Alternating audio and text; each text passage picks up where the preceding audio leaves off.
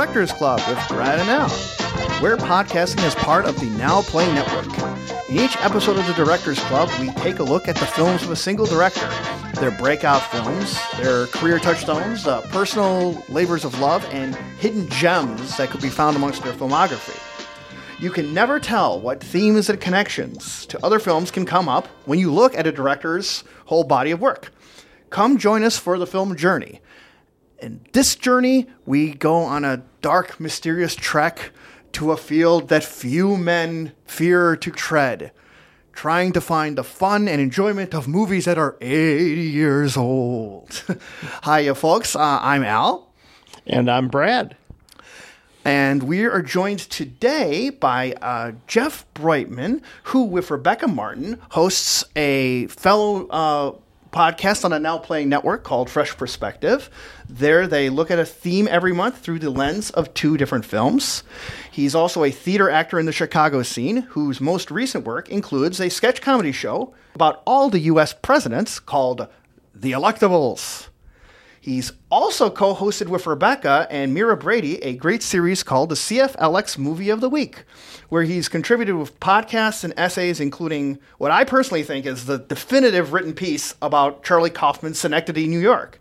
And on top of all that, he's a super fan of both the Universal horror pictures and this era of film in general. So, welcome, Jeff. Thanks for having me on the show. It's a real honor to be a part of the Directors Club. I uh, uh, love you guys and uh, am pretty excited to be talking about a director who I think doesn't get enough credit for his style and sense of humor and deserves to have a spotlight shown on some of his eternal works of art, but also some of his lesser known ones. Well, we're really glad you're on board, and uh, it's great uh, once again to have a chance to uh, talk films because both Al and I have been on uh, Fresh Perspective and really enjoyed our experiences there. Yes, and we've been happy to have you.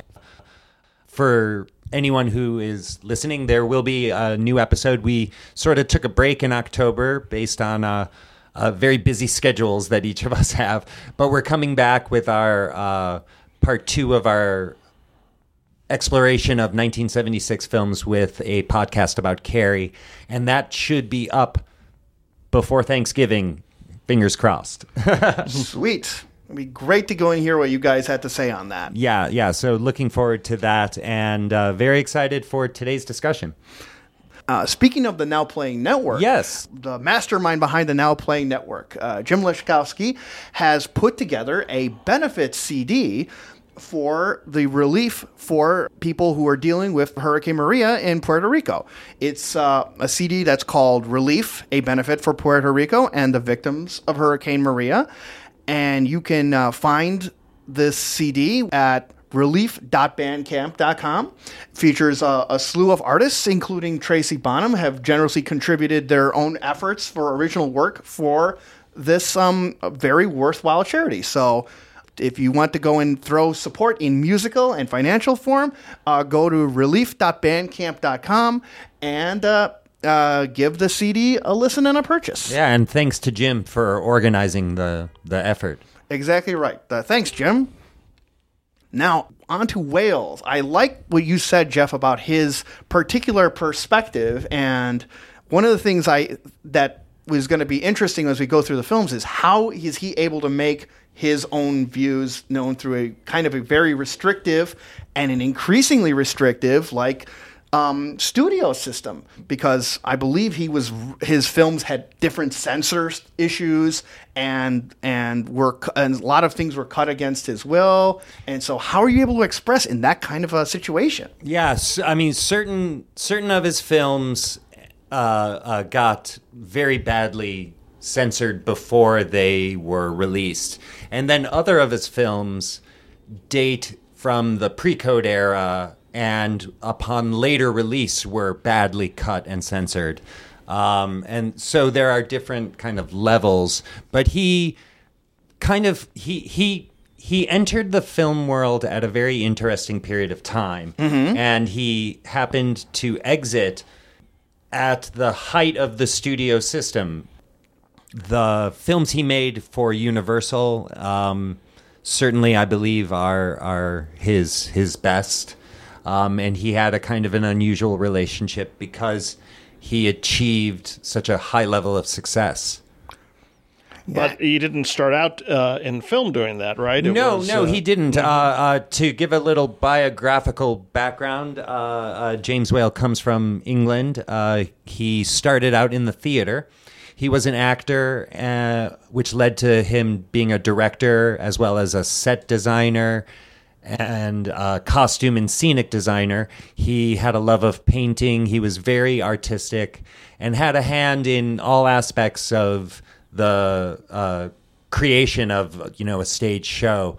Um, his production led to uh, directing a play called Journey's End, which was written by a man named R.C. Sherriff, who which was about uh, returning soldiers of World War One, and that play ended up becoming a smash success on London's West End, which led to a trial run on Broadway in New York, which was a smash success, which led to a contract with Universal Studios, the first film of which obviously was to direct the film version of the hit play Journey's End. That came out in 1930. Right now, his earlier films fall under the uh, category of pre-code, which you Yes. mentioned earlier. So we should uh, clarify that in uh, 1934, uh, under uh, pressure from uh, religious and social groups, Hollywood created uh, what's called the Hays Code, basically self-imposed uh, censorship on their films. Uh, this happened again about midway in 1934. So there's a distinct change between the level of adult material before uh, the code was implemented and after. And Yeah, the- and I, I would just add to that, Brad, if I if I may, uh, that uh, generally pre-code films uh, uh, are defined as after sound was introduced, before the code went into effect in in 34, and so it, it's films made in that four-year period. What's interesting about pre-code films are are that the, they touch on so many different issues that are contemporary in in a sophisticated and kind of ribald way that is surprising considering the vast majority of films that are in large circulation are from that post code era and are, are heavily sanitized. It, it, it's a little shocking to see black and white behavior that uh, is is you know kind of scandalous premarital sex abortion uh, uh, you know prostitution drugs um, the, there's all sorts of you know uh, uh, to- topics that were considered taboo in 1934 that didn't really get explored in American film until the code was broken in the late 60s. People who see black and white films or older films and just think of it as these absolute stuffy dens of repression where you have the bedrooms of two separate beds and what have you. Well, um, it can be very rewarding when you do luck out and manage to catch a pre-code film because it is very bracing to just see them uh, look at these difficult, complex topics with a level of nuance couldn't be more um, uh, distinct than like the the strict rules that you can see and evidence from films from the uh, 40s and 50s. That's that's so true, and there, there there's a fascinating double-edged sword to the the freedom that Hollywood filmmakers had in that four-year period. In that there's a cynicism in the attitude towards life, really, that is almost existential, even if it's not you know labeled as such. Um, the, there's a really unique quality that I think comes from the depression and uh, the the things that Americans were experiencing at the time that got completely sanitized once the code went into effect. And um, exploring some of James Whale's films that fit into this pre-code Yeah. Standard, I think, uh, uh, is is illuminating. It, it's interesting. And it also is illuminating to when we bring up like on his first film the that the journey's end that from the play.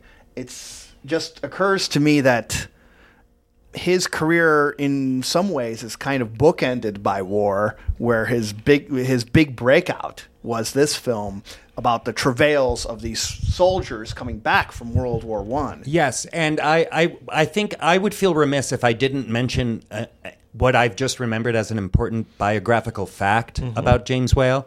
He fought in World War One for England and was taken as a prisoner of war by the Germans.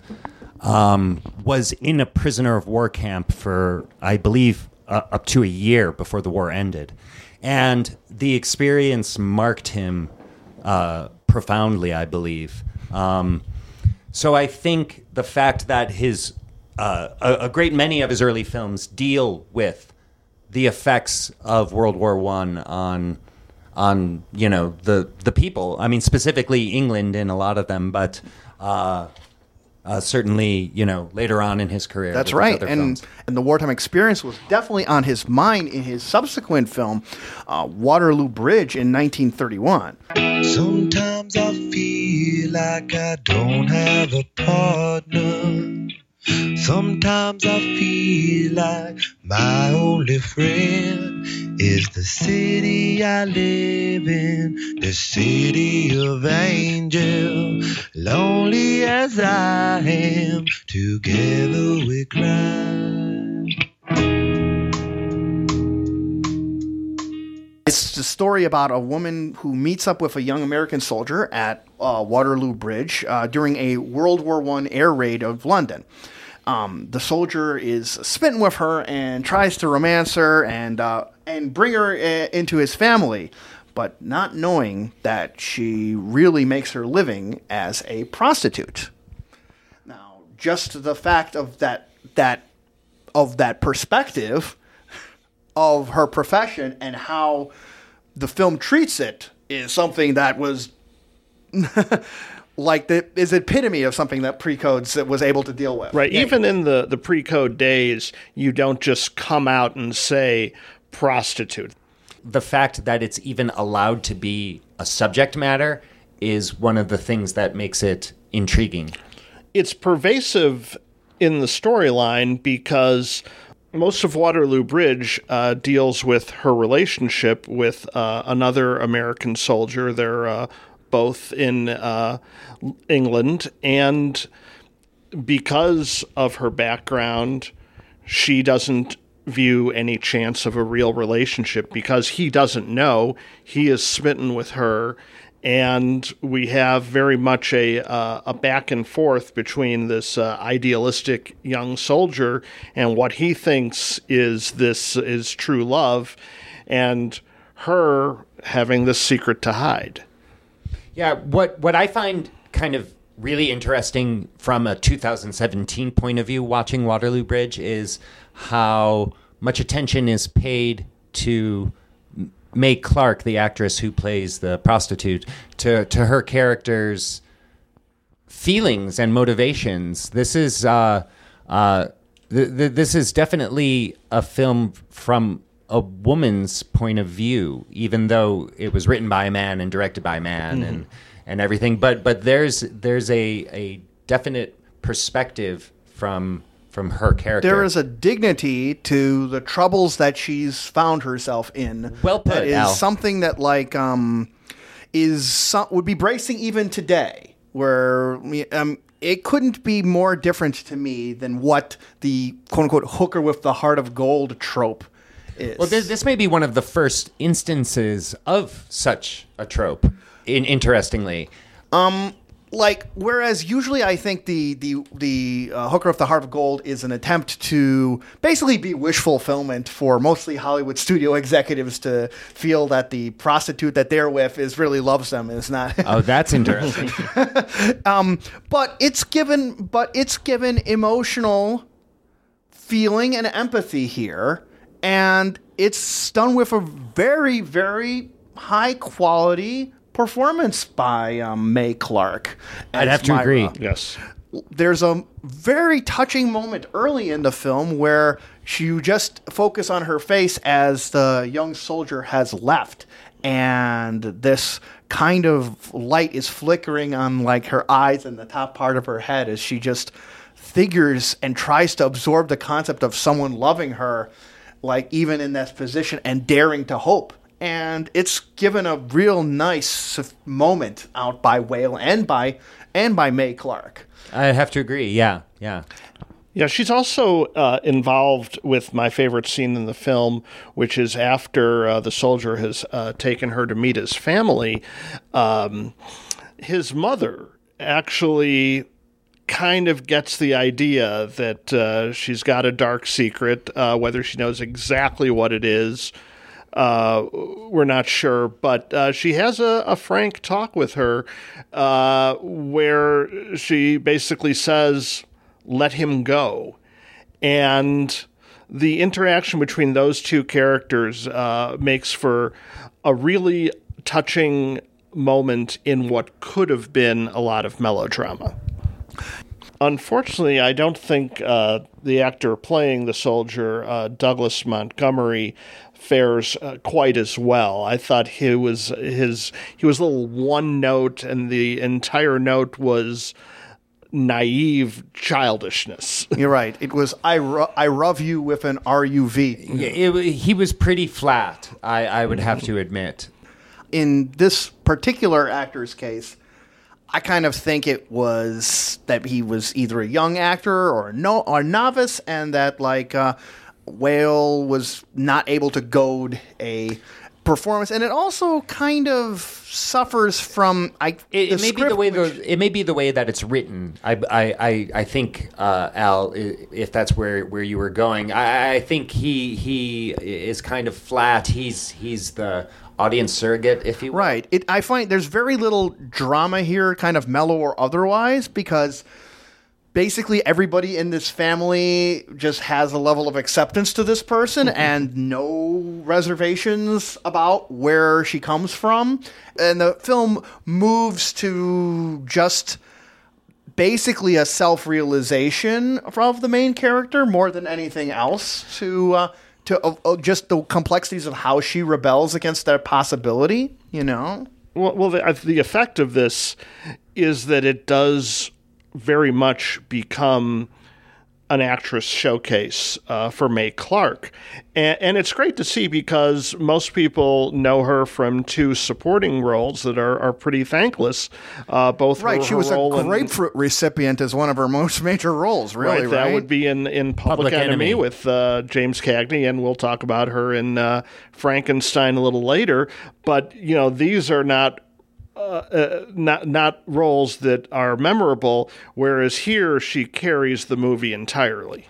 Yes, very very much so. And and the plot or the the storyline as I as I felt through it was just basically of a person who was found herself dealt a bad hand, dealing with it as best she could, and you wanted her to go and succeed not just against the the restrictions that society has placed on her, but over her own self doubts of those things. Yeah, definitely.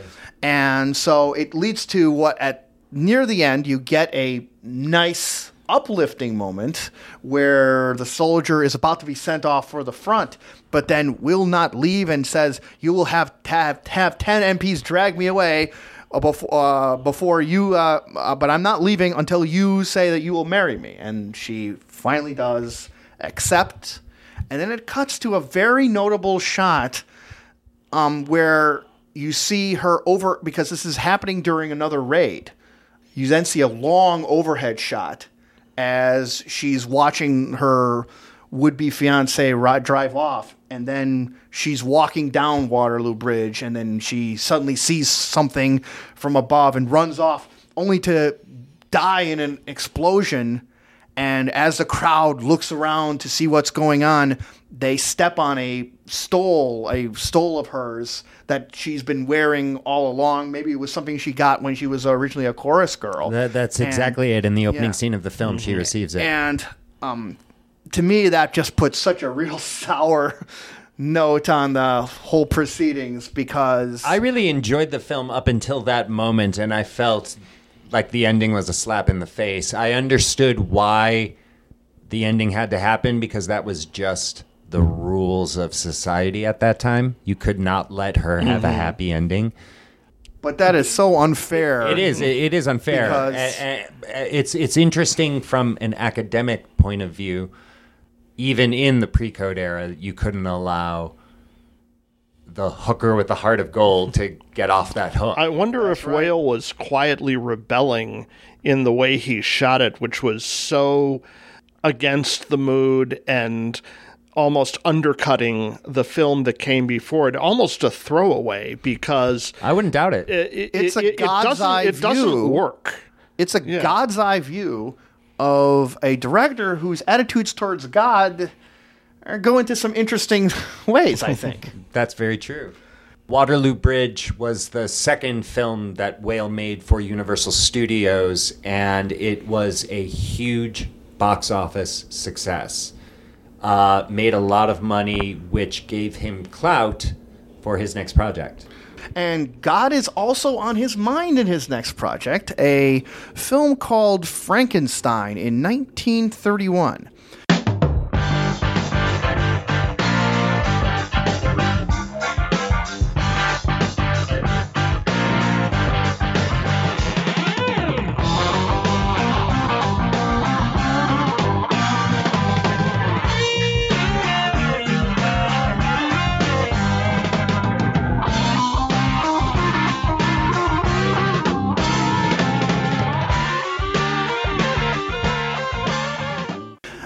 It's a story about a scientist who, despite people thinking him insane, Henry Frankenstein has an idea that will change all of humanity.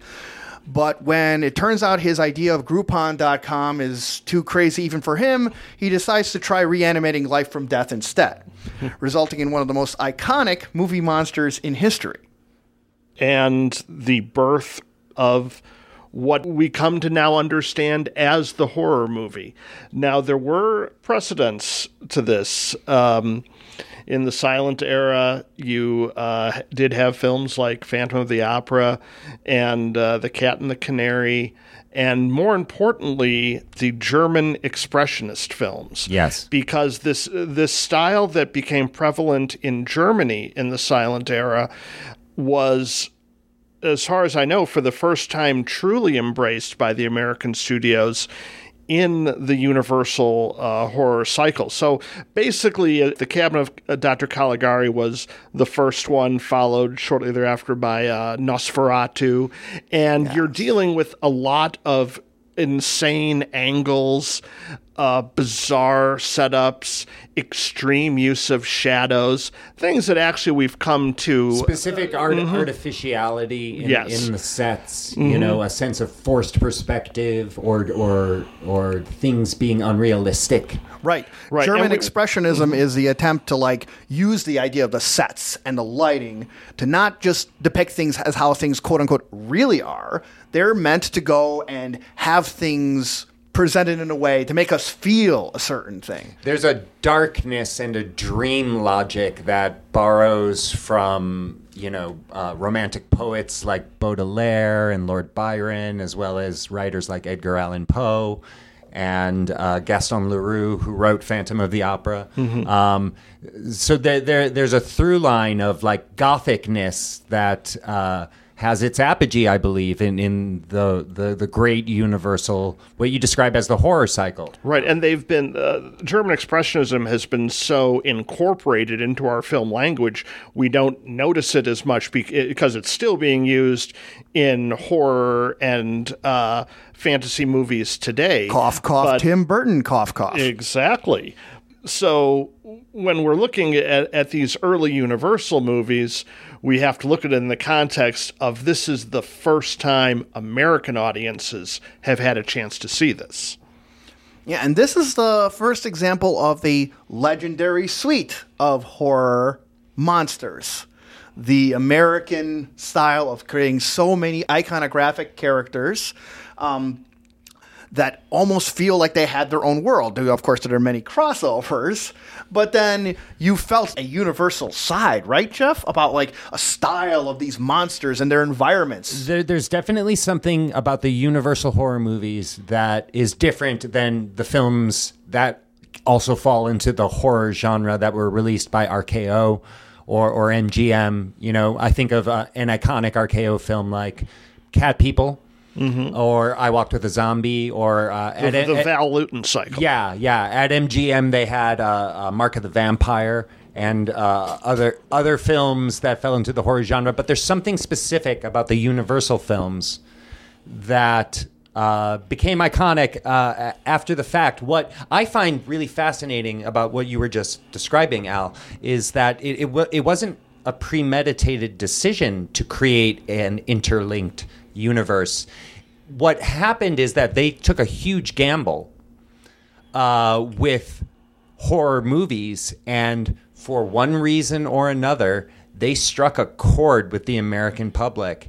And first Dracula, then Frankenstein, and then the Mummy.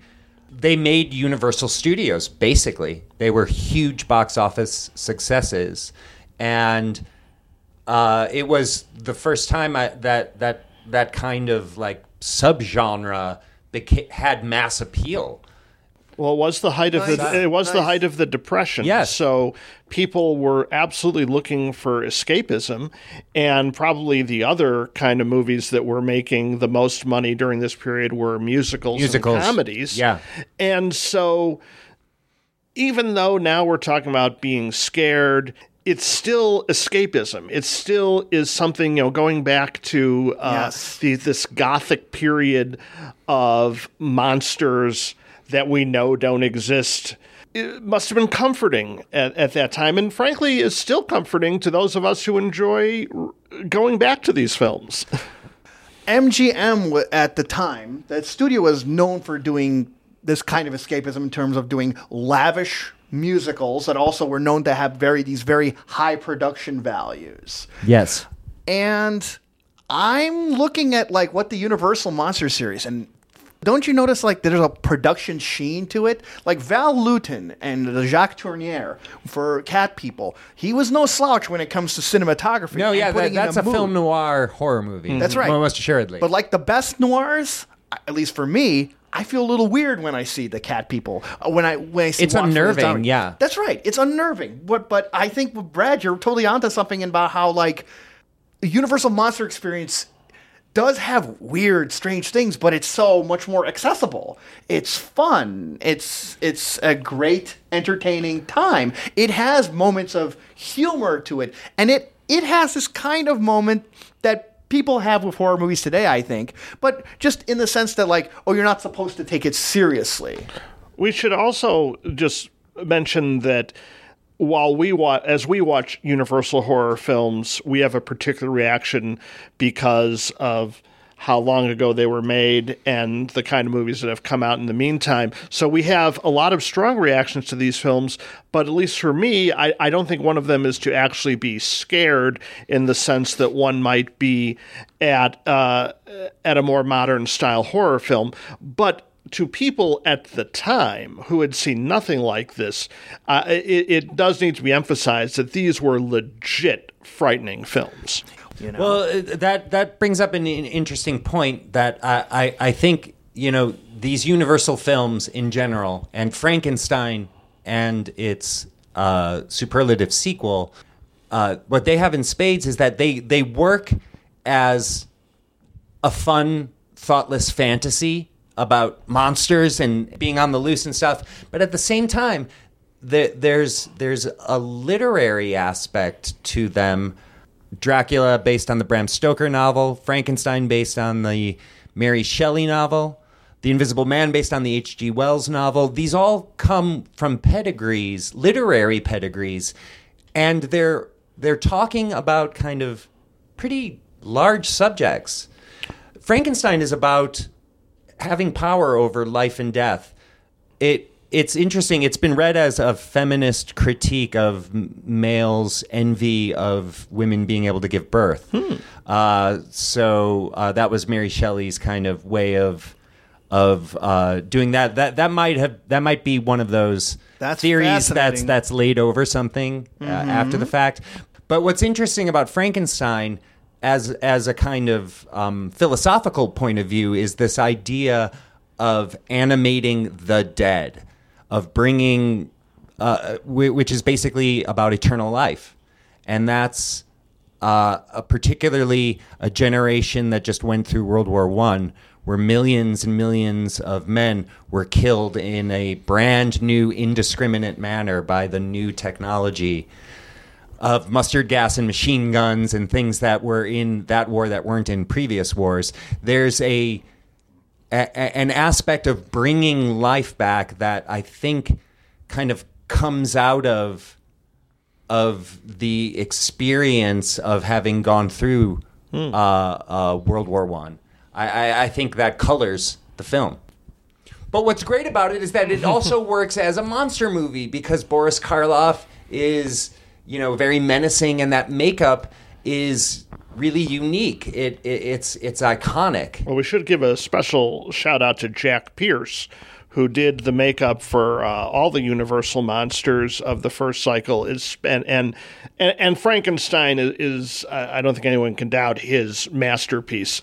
The uh, the iconic look of the monster uh, has become, first of all, synonymous with the character, uh, even though there have been dozens of other interpretations. It's even replaced uh, the book as how we think of the character.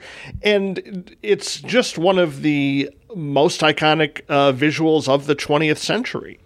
He makes a great appearance for uh, in a really fun technique. I think Whale. I don't know if Whale patented it, but it's something that shows up in a couple of his other films. It's definitely an, uh, a signature. Right. And the, the particular shot I'm talking about is first you have the monster's back to us, and then he slowly turns, and then there's three cuts, each one of which is a little closer, but each one is a little different. The monster's lit a little differently, he has a different expression.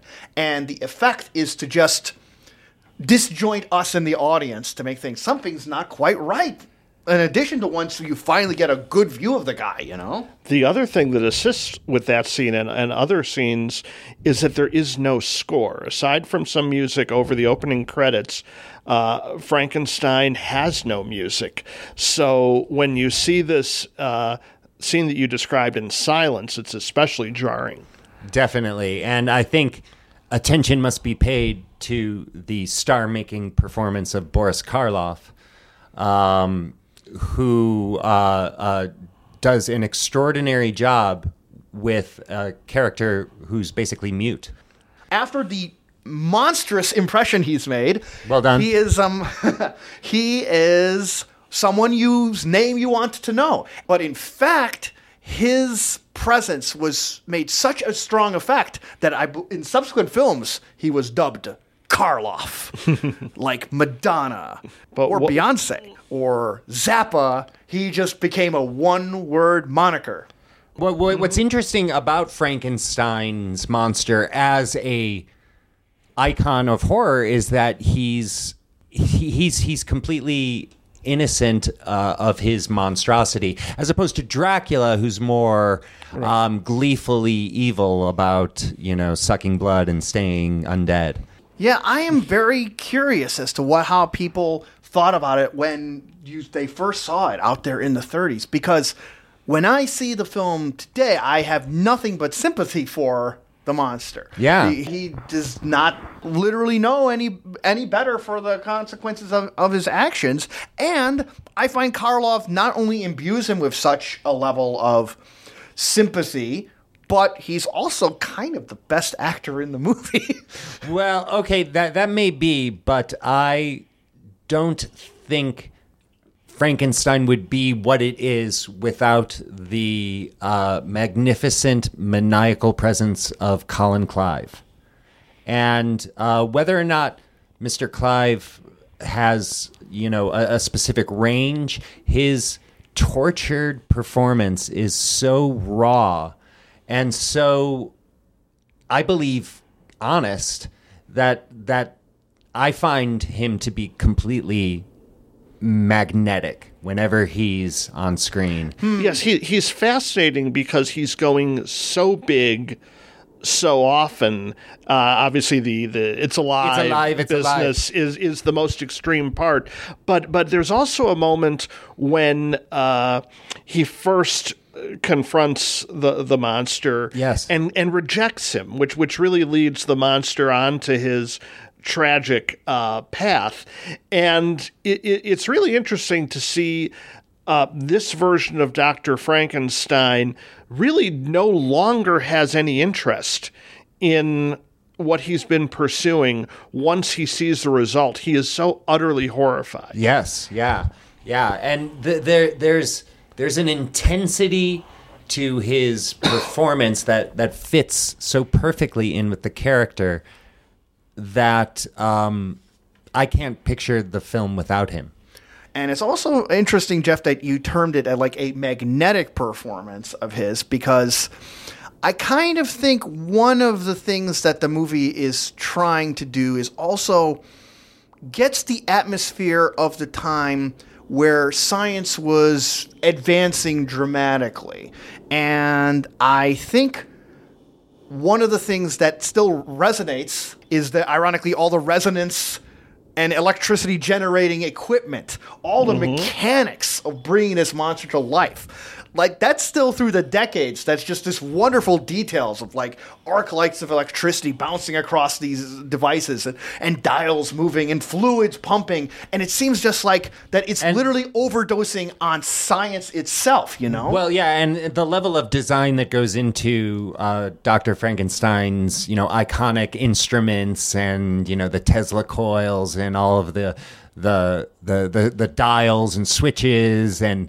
Uh, all of those aspects were, were so lovingly designed by the uh, the art department uh, that um, the level of detail is is extraordinary, and I do believe that that's a conscious choice, Al, to to showcase this aspect of science melding with technology that Frankenstein explores as one of its themes, I believe. because it, it contrasts with the entire idea of uh, him playing God. Of uh, and there's a, there's a, a line of dialogue where he compares himself to God, which actually was probably the most controversial element of the film. At the It's time. very interesting to note that uh, when he says, Now I know what it feels like to be God, that when Frankenstein was re released, that that film.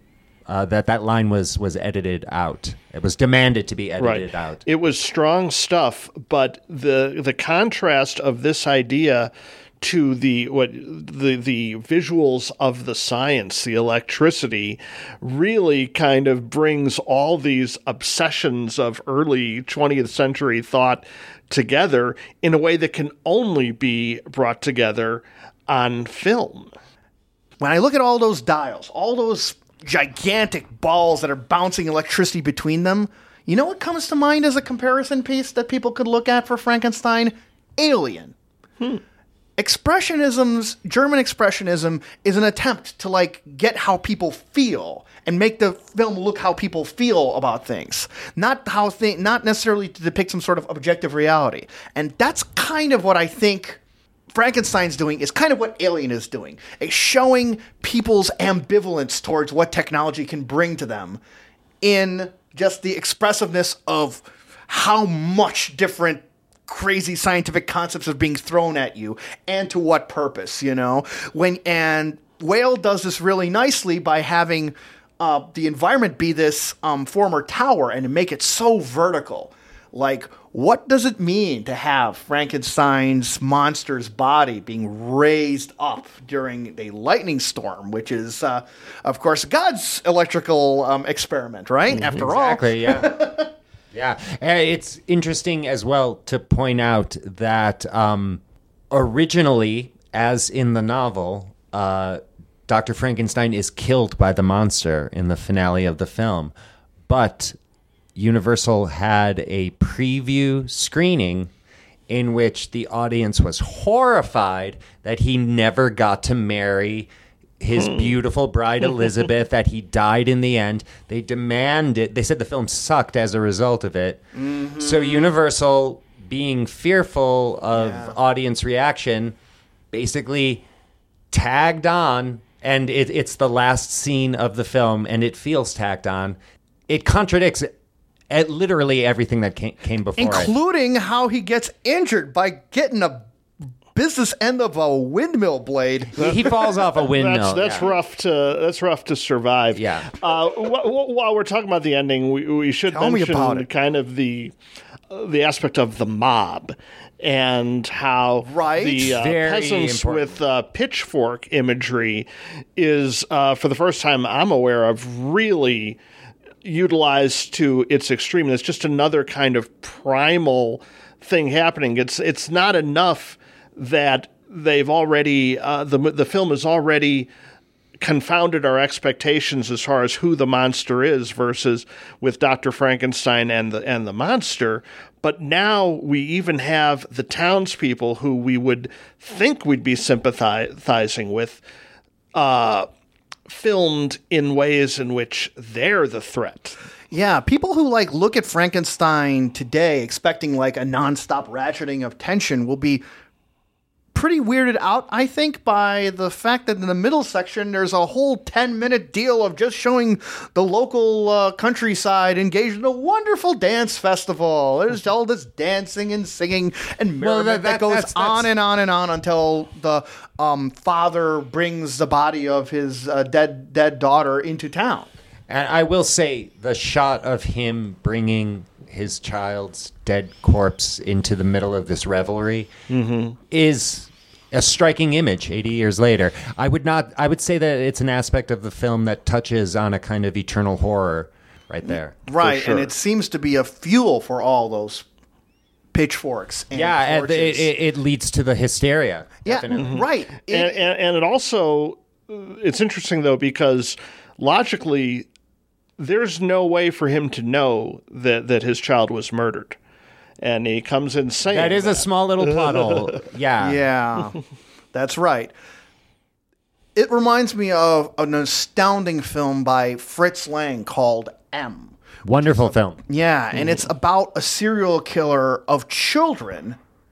And despite the fact that he is a despicable person and shown as such, the f- part of the plot of the movie involves like the mob and the underworld putting their own sort of shadow trial to abduct this guy and judge him. And the film goes right down the middle, going against the evil of an individual versus the versus the very dangers of mob of mob uh, uh, activity. Definitely. And uh, it should also be pointed out that M came out in 1931, the same year as Yeah. Frankenstein. Uh, uh, although, you know, the circumstances of uh, Lang being in Germany while the Nazis were uh, coming into power. Uh, in the years Sure. leading up to, to their takeover of the government, uh, were, were very different than than uh, James Whale in Hollywood Right. in 1931, despite you know the great the Great Depression uh, going on. But uh, the, the the films share a lot in common in, in their in their thematic elements. Yeah, Fritz Lang was obviously no stranger for like how, showing how crowds can get out of control because he did the seminal science fiction work of the Metropolis. of Metropolis. That's Troubles, right. Which was another influence on Frankenstein. Most assuredly. Because uh, the scene in which uh, the robot woman is created in Metropolis is not exactly, but uh, somewhat echoed. It's a template in that- in that- uh, in the in the uh, It's Alive scene uh, in Frankenstein. Mm-hmm. Yeah, through those films of Lang's, and then you and Frankenstein, you see, I think, two sides of a particular mirror image of this level of ambiguity towards a crowd of people who, while their cause might be righteous, it's a little out of control, a I- I- little and- too enthusiastic in how they go and all amass in pursuit. I, would say the the flip side of that, Al, is that there's a a sensibility of exploring the outsider's perspective, uh, uh, someone who's uh, on the fringes of society, someone who's outside of the mob, a kind of empathy to this person who's outside of the status quo that I believe uh, is is a conscious artistic choice of James Whale. Right, because it's not the last time we're going to see that theme uh, present itself in Whale. Correct. Yes. But before James Whale gets back into the monster world, he gets into a romantic drama with his film Impatient Maiden in 1932. I have to confess, I didn't get a chance to see the film, but Jeff, you had a chance to? Yeah, I did. I, I got a chance to see it. Um, the Impatient Maiden is a an excellent textbook definition of a pre-code romantic comedy drama.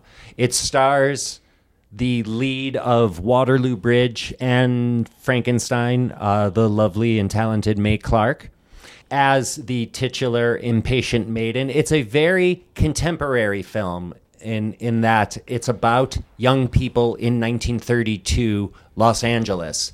So there's lots of references to a kind of frank sexuality that is surprising but characteristic of these pre-code films. Um, the original title of the film was The Impatient Virgin. They were not allowed to go that far, but the basic plot line is Mae Clarke is dating a young upstanding fella who is entering pre-med. He's going to be a doctor but he's still in that stage where he's struggling for bills. And in the depression this was a pretty huge deal. Uh, so she's waiting for him to pop the question. He doesn't he wants to wait until he actually becomes a doctor and he has money and he can provide for her. She's a little impatient not because she necessarily wants a husband to take care of her, but frankly, and it's discussed openly, because she's horny and and she she she wants her honeymoon night. The film has some Whale touches. There's uh, uh, there, there, there's a, there's a lot of kind of slapstick comedy thrown into this kind of sex comedy. Mae Clarke gets involved with her boss their relationship becomes more than boss secretary. Mm. Um, she has to choose between the young doctor and the older man. She chooses the older man, surprisingly, and uh, um, eventually sees the error of her ways when he turns out to be a cad and goes back to the doctor. But what I found most interesting about the film is that in the course of this rather clockwork romantic drama, it explores these kind of issues that really wouldn't come back until the 1970s at the earliest.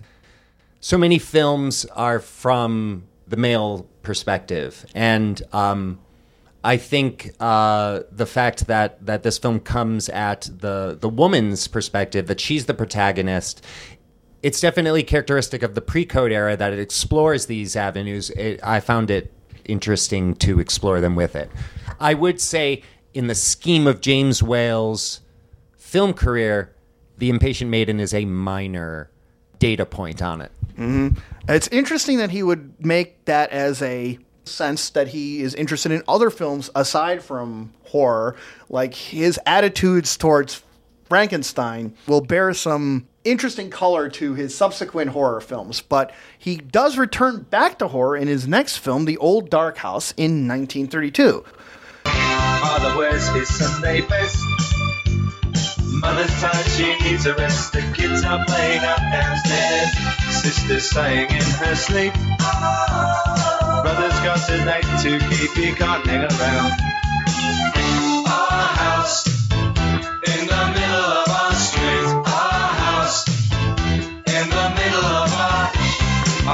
It has a crowd. There's always something happening, and it's usually. It's a story about some wayward travelers lost in the woods during a horrible rainstorm, and they come across the titular old dark house, which is populated by a very strange family. So, what family secrets were they uncover as they try to spend the night through the rainstorm there? Th- this film is just a blast because it gives Whale a chance to use, uh, in addition to what he's so successfully conveyed in Frankenstein, uh, a, a, couple other secret weapons of his that he'll be able to deploy again and again. First of which is humor. Now, there was some humor in Frankenstein, but the old dark house is out and out hysterical.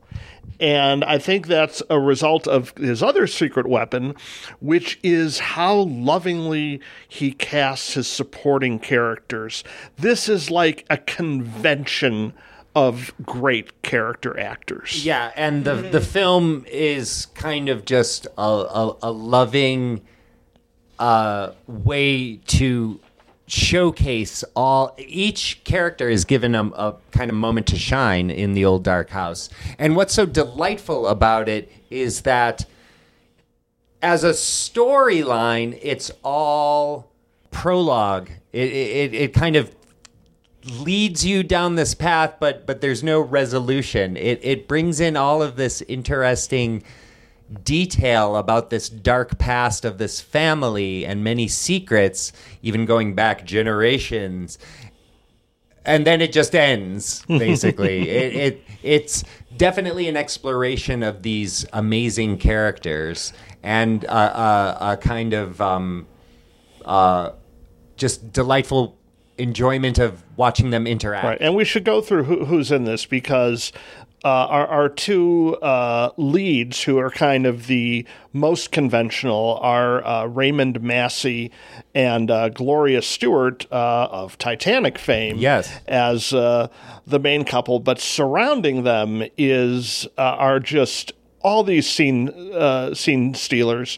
Melvyn Douglas is their friend, and he is uh, constantly uh, has a sarcastic witticism in in response to everything uh, going on. Like when Boris He's like, um, Karloff, uh, op- when Boris Karloff in full monster regalia, a different kind of monster, opens the door and just grunts at them. He says, uh, "Well, even Welsh shouldn't be spoken that way." Yeah, no, th- there's a delightful sardonic sense of humor that pervades the entire film. He uh, but and and Melvyn Douglas to me is like he's like Bill Murray with fifteen to twenty percent of the charisma, but that attitude of just being so flippant upon wherever situation you're at and just always having a, a crazy witticism to say at the ready is is a great way of looking at the film's attitude, which is to put on a show. It is a a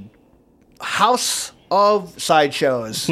every room and every floor has some different weird effect, sometimes from the environment and sometimes from the characters themselves. And yeah, not- you, you have this kind of you know dark and rainy night and a collection of supposed strangers being forced into a a dark place and it it sorta has a setup that leads you to believe that maybe it's going to be an Agatha Christie like murder mystery maybe everyone has some dark secret in their past but actually it's just kind of about this very strange family and how they kind of drive each other crazy in the course of the night. They they drive each other to the acts of violence that that occur.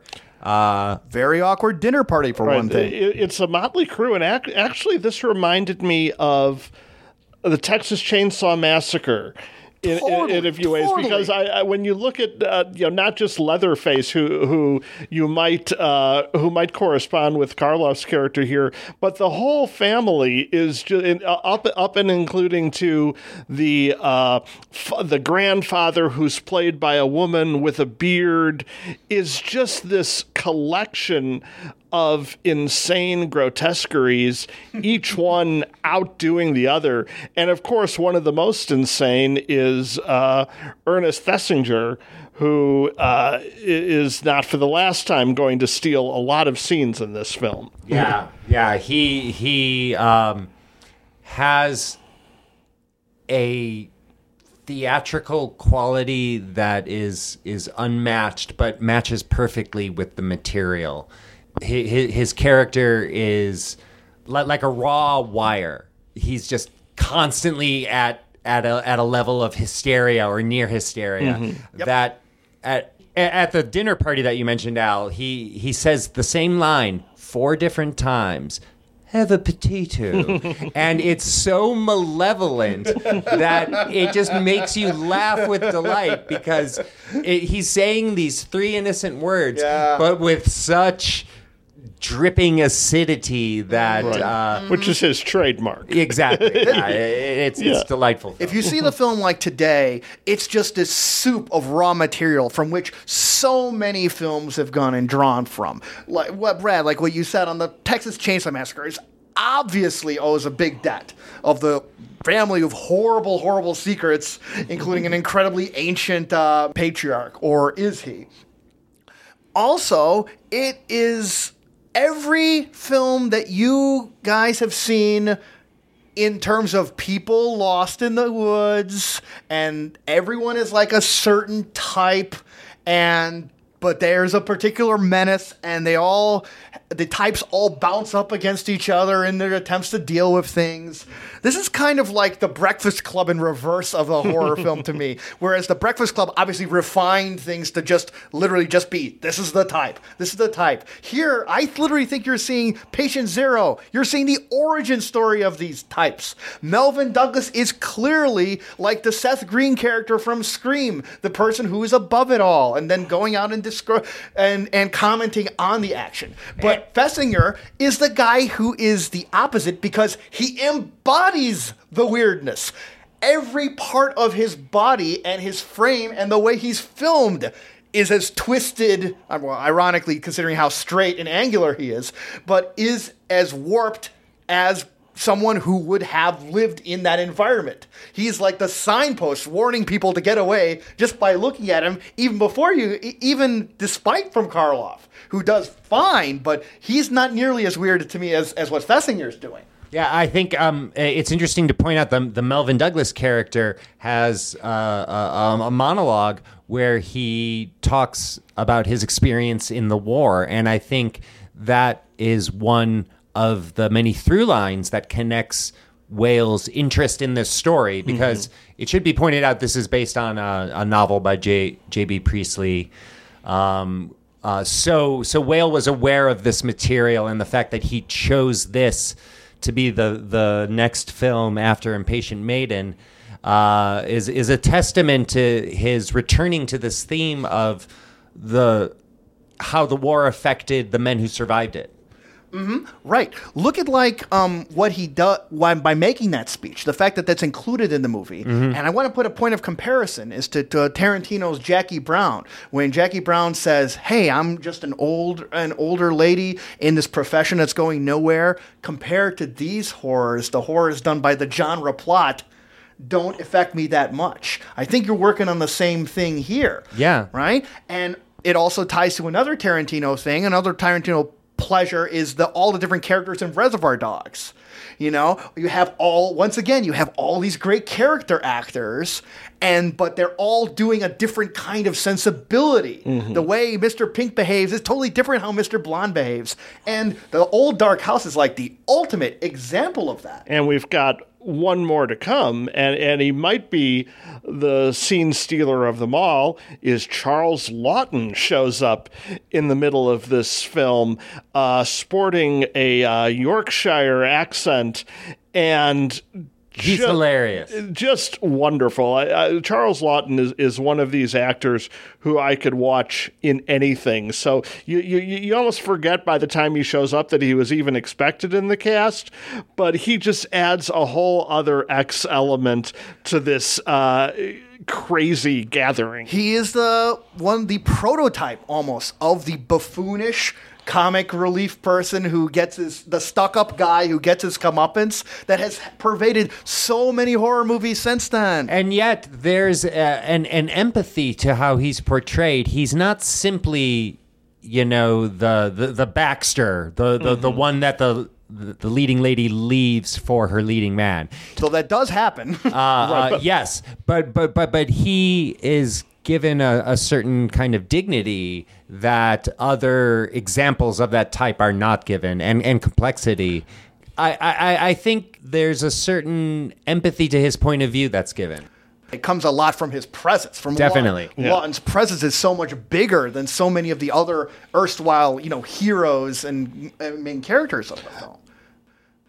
One of the charms of the film is that there are, while there are tropes that you will recognize because of the influence of this very movie, there's also cases where the rug is keeps pulling out from under you, and there's just weird situations that you just are not expecting and weird directions that it goes.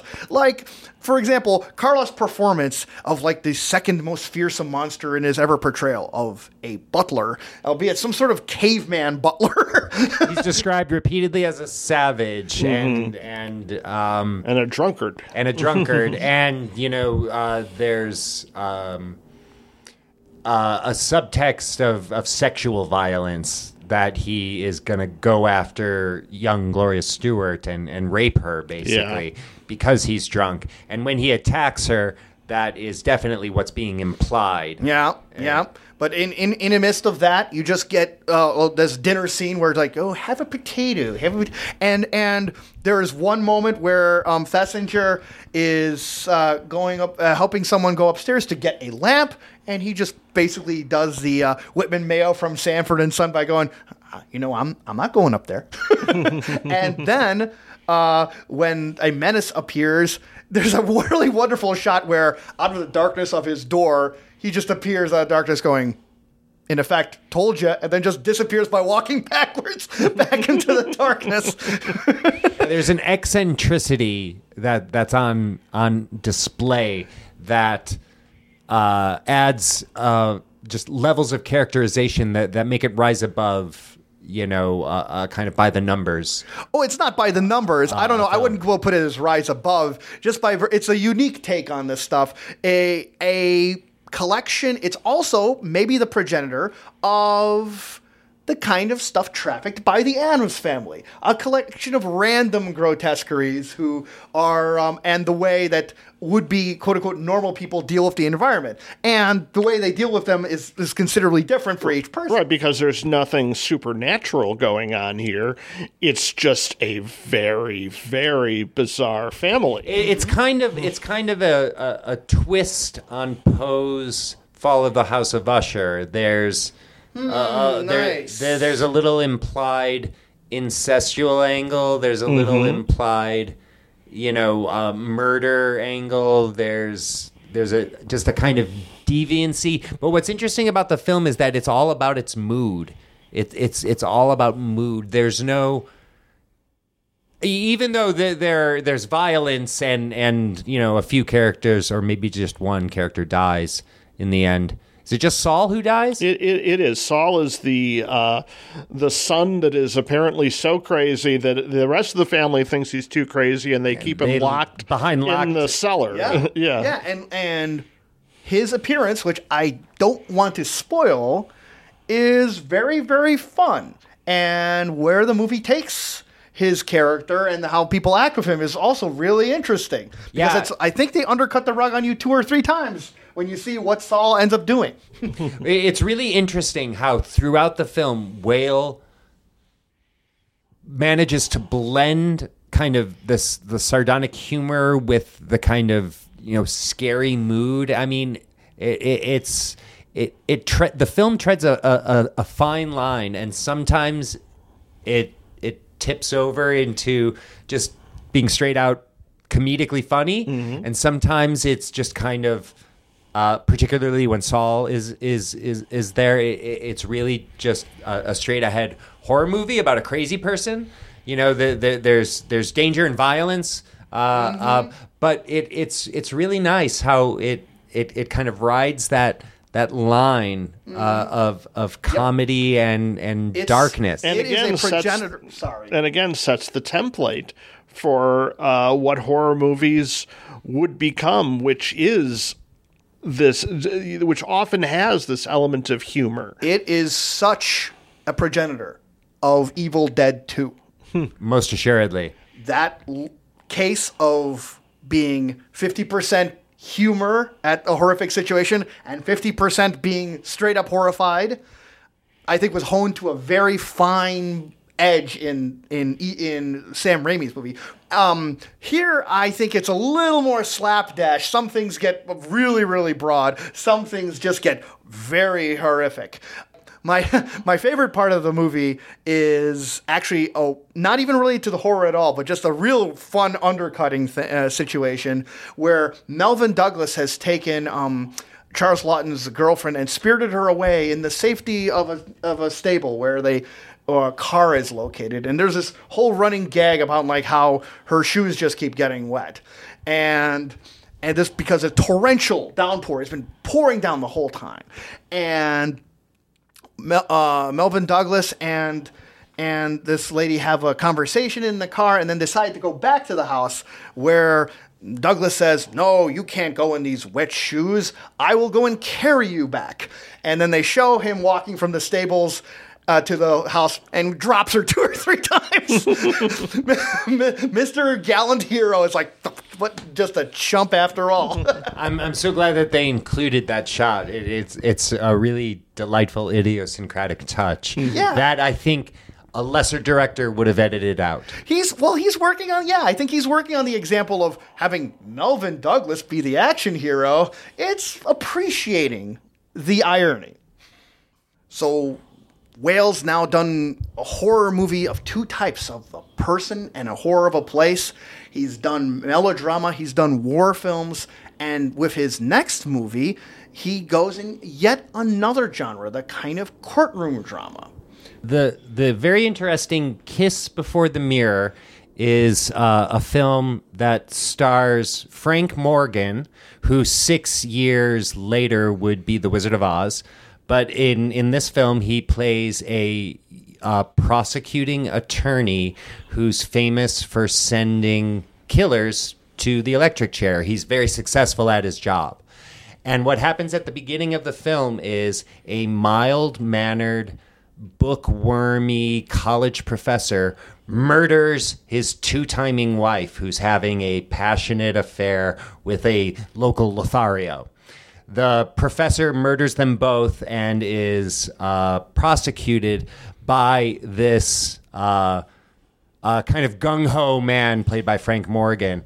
What happens in the course of the film is as he explores why this mild mannered professor would be driven mad by jealousy, um, his own wife, it is revealed, is having an affair behind his back, and he finds himself in the exact same place that the mild mannered professor was in. And as a result, he can't prosecute him, so he decides to ask that he be given clemency and be given uh, an innocent verdict by reason of temporary insanity. What's interesting about the film is that it, it explores this kind of psychological area, and at the same time, it is kind of frighteningly misogynistic in in that it's okay to murder your wife if she two times you like the slut she is. So the uh, feminine point of view that we've been lauding in That has been- earlier yeah. films is not quite present here. is not quite present here. No, no. Um, I was uh, surprised at the kind of hatred or fear of female sexuality that's that's shown in the film.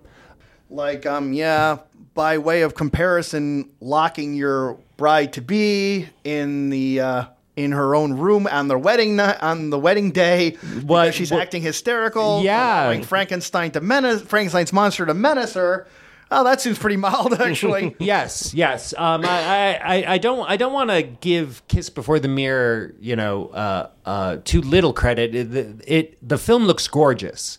It is shot beautifully. Uh, I want to point out the director of photography was a German expressionist Karl Freund, who also directed The Mummy. who directed The Mummy uh, for Universal. He was also the cinematographer for Tod Browning's Dracula, the uh, in '31. The film has a, a beautiful noirish palette. That uh, there's a very interesting flashback where we see the murder of the professor's wife from the professor's point of view, and it's almost completely ex- an expressionistic montage. There, there's a lot of Dutch angles that come back later on. Uh, there's a lot of uh, uh, dark, surreal lighting used. Uh, the, there's some intricate camera work being done that you know, but I would have to say that the the the overall kind of misogynistic theme m- makes makes the film un unpalatable to a modern audience. Think of uh, one of the things that we've found really interesting over the course of the different Directors Club episodes we've done. And when you look over a, a person's films, a lot of cases, the film that they make is some sort of reaction to the film they previously made or a counterweight to it. Think about how crazy and out of control the old dark house is. How the kind of wonderful merriment it has in embracing that kind of level of lack of control. And your reaction to that is to make the most strident example of control, both in the law sense and in the possessive male, uh, like. That's a really interesting point. Yeah. You know, Yeah. Like it, it- I don't know if it's something where he was he was obviously not engaging in that part of his, Whale's interests in the uh, uh, in the old dark house, and now he engages it, but he engages it too much. It's super interesting that the levity that that Whale has inserted in in even like his uh, darker, um, even in his darker films, like you can argue in Waterloo Bridge has some funny comedic moments. It does. The fact that it's lacking is really interesting. Yeah, and and another thing that's that's really interesting thinking about Whale's career is that he hated the fact that his most successful and and best remembered films were his horror films. E- even though his horror films got the most attention, he was almost embarrassed by that and what's interesting looking at them is that despite his embarrassment his style works best in in that Right. in that genre It's I a think. great irony. Yeah the thing sometimes the thing you're good at and the thing you want is not at all the same thing. and not just good at, but helped invent. Yeah, he he followed up this kind of earnest drama about you know men and their wives with uh, another foray into literary horror. Uh, the Invisible Man was his next film. The answer she's no calling no one. She's the way, the sailing beautiful. She's mine for the one, and I lost her heavy taken by temptation as it runs. But you don't holler me, but I'm not there. I'm gone. And this was a film about um, Dr. Jeffers. And Dr. Jeffers has discovered a drug called Monocane. If symptoms persist for four hours, then go see your doctor because you know he can't see you. Invisible Man is really interesting. It it I think it has the highest ratio of comedy to horror. I think it also may have the highest body count in terms of the victims of the the monster, as it were.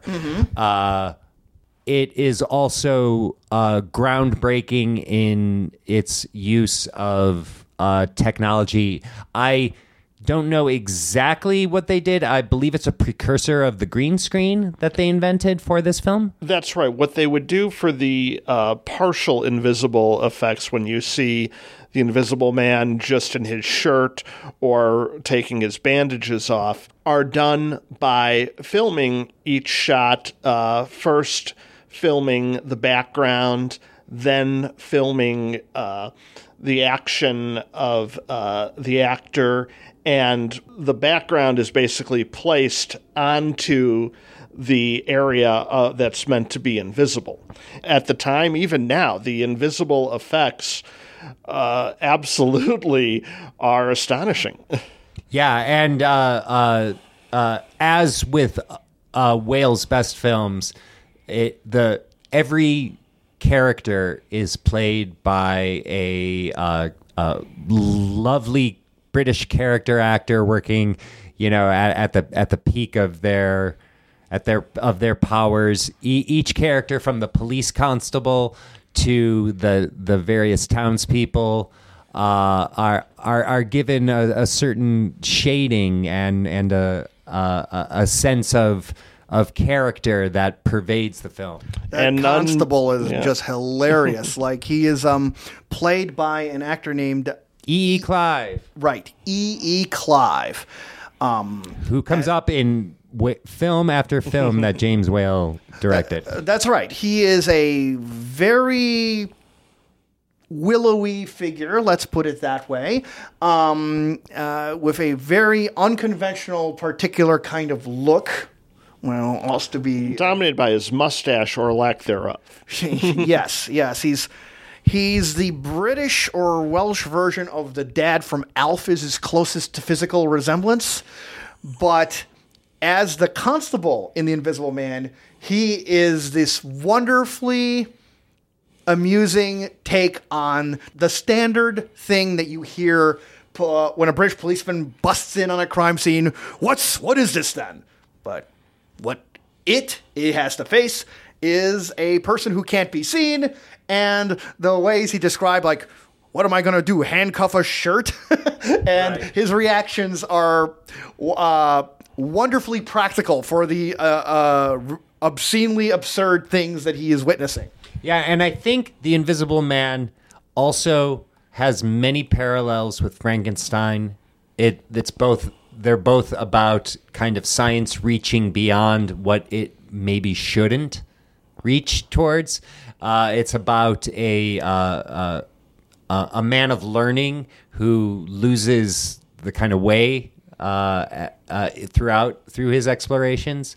With Monocane, though, there's also this interesting kind of aspect of of kind of a drug addiction metaphor that I think H.G. Wells was weaving in that that that is kind of explored, uh, uh, but also this sense of um, of of evil inherent within mankind. To, to borrow a phrase from the mm-hmm, shadow, mm-hmm. Of all the Universal horror movies, I find this the most disturbing.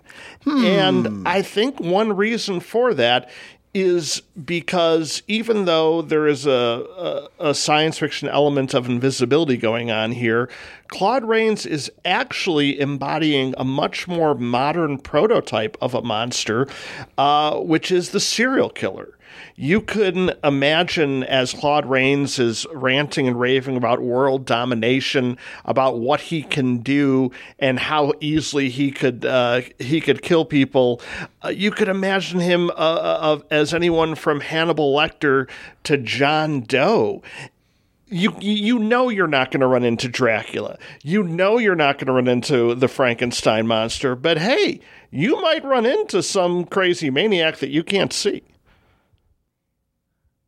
Brad, I think you've touched on something really, really special with that comparison of Rains to the serial killer and the serial killer genre. How many manifestos have reflected those same kind of sensibilities? And Jeff, you pointed out how like so many of Whale's films broach on the idea of freedom. yeah, This and maybe Frankenstein are a look of freedom, but not the freedom that comes from independence. It's the freedom that comes from abandon. The idea when you have some realization that there are no rules and that there are no borders that guide your behavior. What can a human being be willing to do?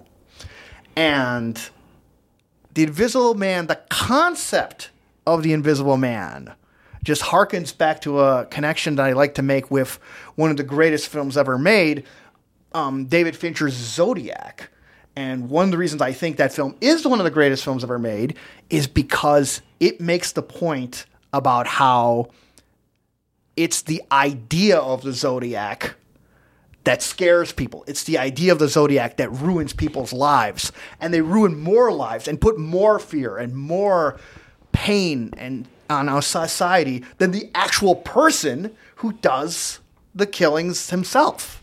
Well, the, the the the interesting thing to me also about the Invisible Man is that even more than the definition of a, a serial killer or a, even a mass murderer, the acts of terror that his character accomplishes and describes are basically terrorism. I mean, he's talking about he's talking about you know murdering the heads of government and and Mm-hmm. instill, instilling chaos in the world. You know, uh, uh, he he derails a train and kill, uh, you know kills a hundred people. He makes a very fascinating point about first you can kill big men, and then you kill you kill great men, or you kill little men, just to know they're equal. Which reminds me of of another villain uh, in his love of chaos, uh, the Joker, particularly as portrayed in The Dark Knight. Uh, echoed, I think, a little bit of Claude Rains.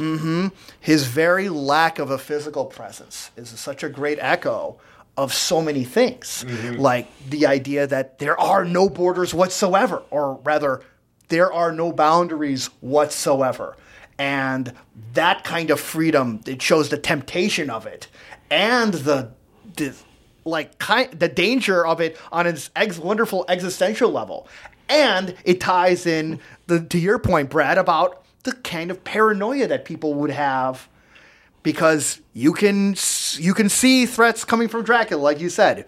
You can see Frankenstein's monster lumbering from a great distance, oftentimes, but you don't know if the person next to you or uh, is is a menace. You don't know when you have a conversation you think is in confidence that it's being overheard by the wrong person.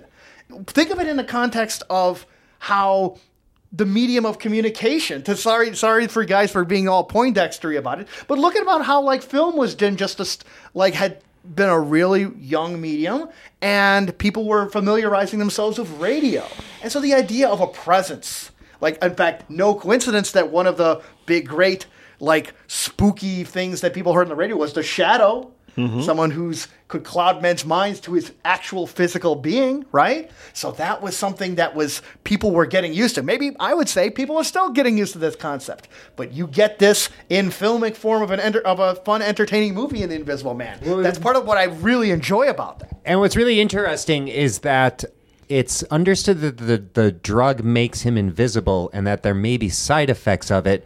But it's interesting that and and I know that this is implicit in H.G. Wells' story. It's not something that Whale, you know, injected into it. But but the fact that he, you know, highlights it is interesting. That upon attaining the power of invisibility, Claude Rains immediately goes into, you know, think of all the secrets you can learn. Think of all, you know, the money I can steal. Think of all the people I can murder and never get caught. Mm-hmm. What does it say about his soul that that's where he goes? What is the attitude he's saying about morality? Yes. Like what people mm-hmm. will do if they were 100% assured they would not be able to get caught. Yeah, or how how how how thin is the social contract? You know that because we see each other, that's preventing us from murdering and stealing. to what you said, Jeff, about societal norms, that's another level of which I really enjoy this movie. Claude Rains is an inspired choice for this, I think, in Very. many ways. I think he does a really nice performance on here. He's wonderfully maniacal. And me, as not particularly a fan of Rains's usual demeanor of being like a kind of stuffy guy who is knowing all the angles but knows just the right syllable to say, I find it tremendous fun to see him break loose and just go wild and start running around and and and be so enthusiastic about all the crazy things he would like Because to do. Because he's naked as he's doing all this. There is, sure, sure.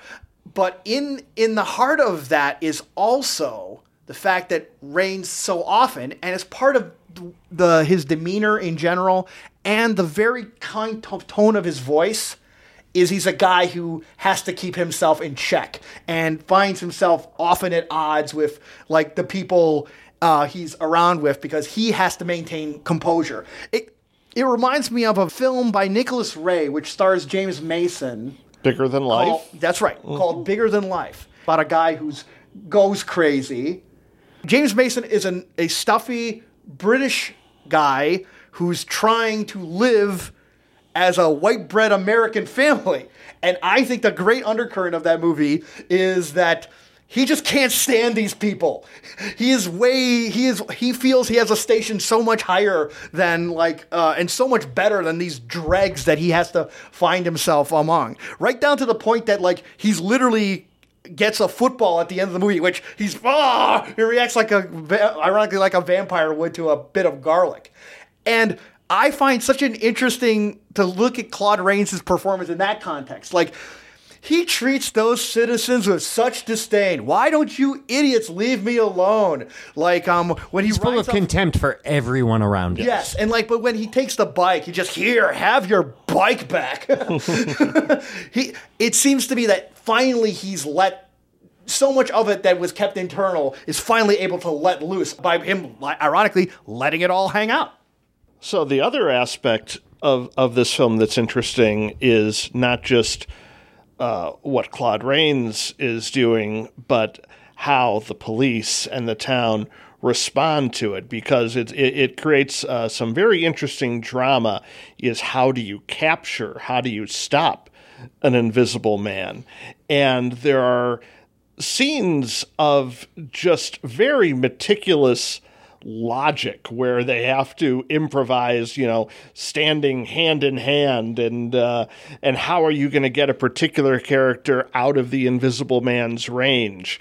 Invariably, uh, these fail, but it's still a lot of fun to watch the characters thinking aloud on how exactly to respond to this threat. Oh yeah, I so agree with that. You know, people who are like j- cynically jaded by so many horror films about how like a character does stupid thing after stupid thing to keep the threat from looming over them. Will find this a joy to just see people who are see a horrific situation that is beyond their understanding and them trying to use real human ingenuity to figure it out. Yeah, and then there's a nice little irony in that it is uh, nature itself in the form of snowfall that is the undoing of this supernatural invisible man. Uh, so while he could uh, he could become invisible, he couldn't hide from nature. Also notable about how he emerges from a snowstorm. Yes, very. Yeah, nice. That, that's a nice uh, book ending. In, in fact, I'm just even gonna go. I'm gonna go poetic for a little bit and just say, well, isn't that kind of what's cool about snow? Is that individually it's just kind of formless. It's just out there, part of the environment, but yet it can form snow drifts, and ultimately, like in by seeing his footprints, can lead to his betrayal. So it has form and formlessness at the same time just a little cr- crazy highfalutin idea that's floating around right now. And Invisible Man is one of these is a film that just inspires me to like think of these things in in fun ways.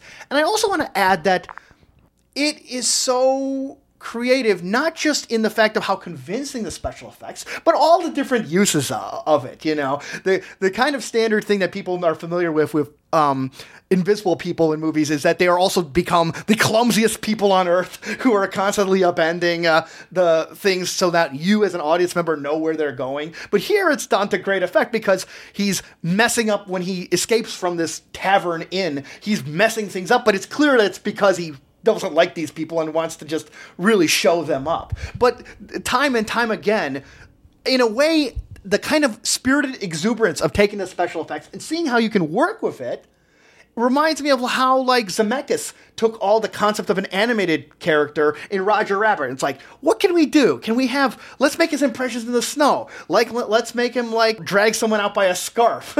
how he's able to like just go not just open doors, but how other people react to being punched and throttled by him. It- there's there's such an ever ever present sense of creativity going on in just y- taking a special effect and using it to the fullest. I find charming as all hell in this film. I love the seamless blend of humor with tragedy and horror. I love Claude Rains' performance. Uh, as uh, Al uh, adroitly pointed out, I, I love the the character work by the supporting players, including Una O'Connor as the uh, uh, the the wife of the tavern owner who you know has to deal with Claude Rains and gets a lot of uh, character work business to do. Uh, she she she brings a singular characterization to her role. That she does. I I really enjoy the film. to this day. So uh, I'm a big fan of The Invisible Man. It's not my favorite whale for reasons that I'll I'll make clear when we get to the the one film that is my favorite. Very well. But before we get to that one, we get to an intriguing film of whales that's actually, in a weird way, a kind of a combination because it happens to both be a relationship drama and a courtroom film in his movie One More River in 1934. Me, my thoughts flowers ocean storm bury. I have got to leave to find my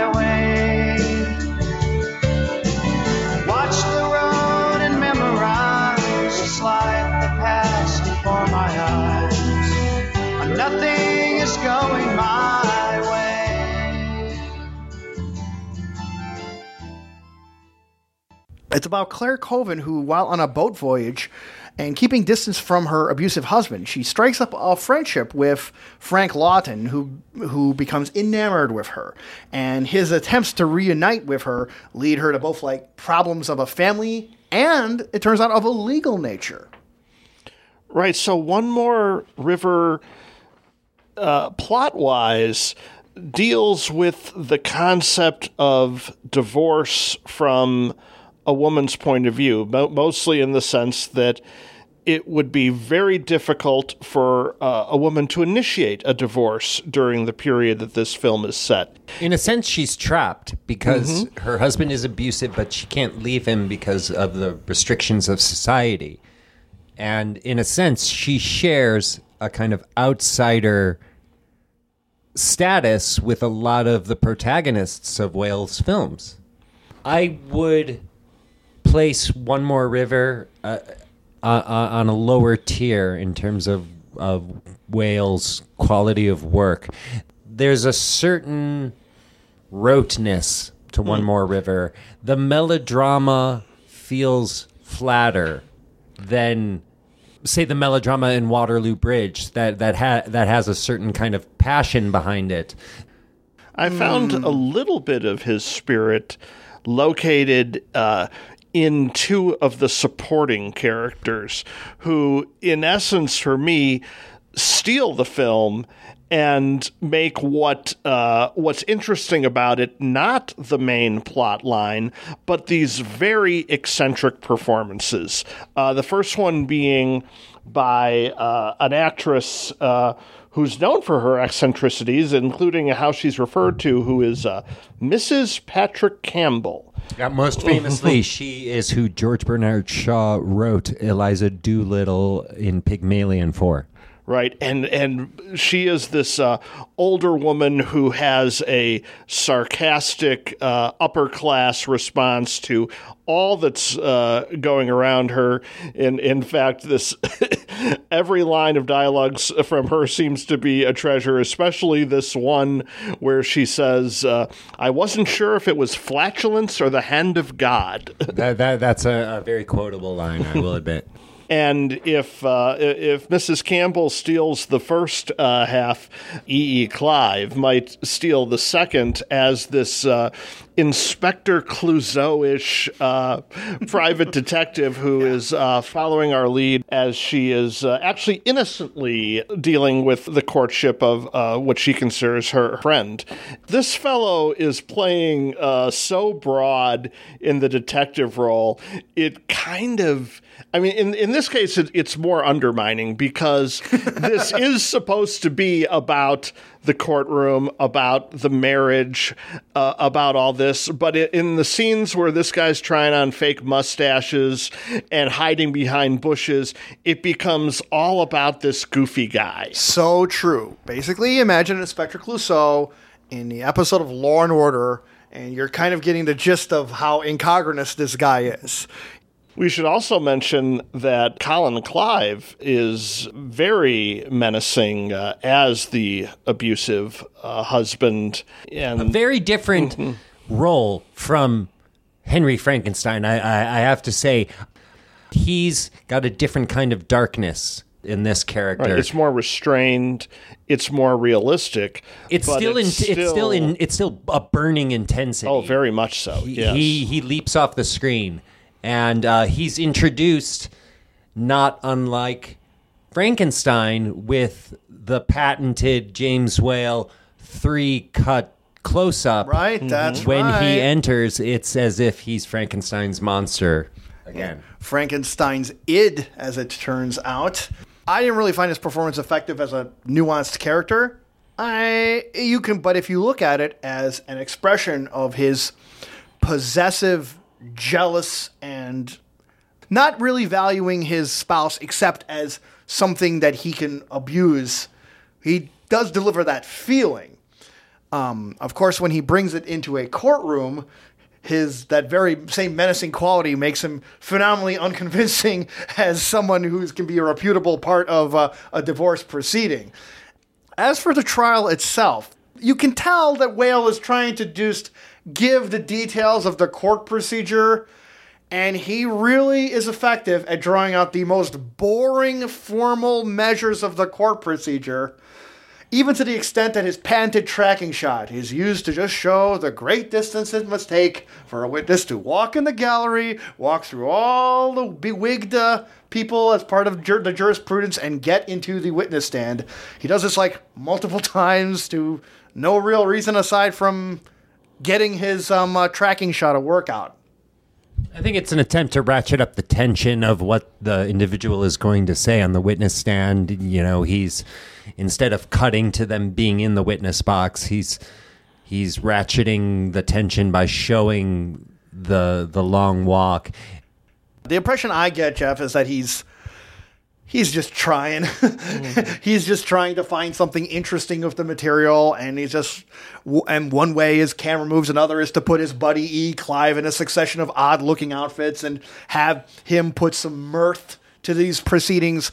But the proceedings themselves are incredibly dry, and they involve such a formal question of, well, what standing does a person have to contest a divorce? In a in a way that may seem archaic to even people at the time, but compared to present day, are so formal and so like ritualistic in an ancient manner that it's like steadfastly refuses to be engaging. Well, I think it's interesting that um, there's a kind of parallel to the story of uh, Kiss Before the Mirror and even Impatient Maiden and Waterloo Bridge, in that it, it, it's telling a, a story from a, a female perspective. And uh, uh, in a way that I think stands out for the vast majority of films. Certainly, there are, you know, a lot of films that you can point to where they explore this from the female point of view, but it's unique that uh, uh, th- this kind of divorce aspect is is explored from how it affects the woman, and I think the the sensibility comes through in Whale's direction. This is also based on a very acclaimed book.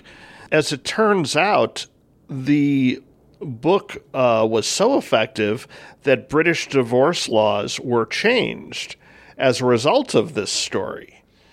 Uh, because as, as the one thing the movie does show in in the court proceedings is just how ridiculously one sided uh, all the rulings were in, in favor of the husband. So there was some uh, some progress made as a result.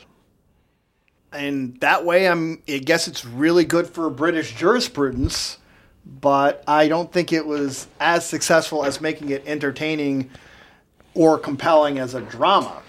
Yeah, I would say that, from my opinion, the, the film has an interest, but I do not consider it to be necessarily a, a good or even a great film.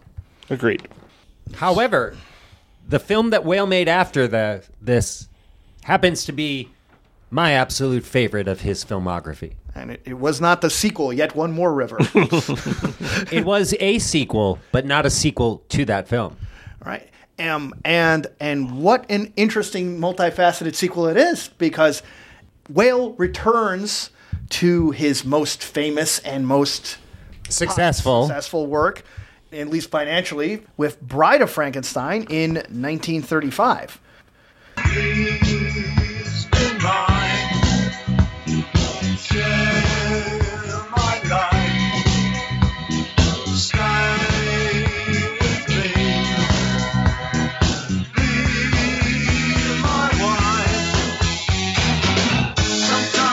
Gets so lonely.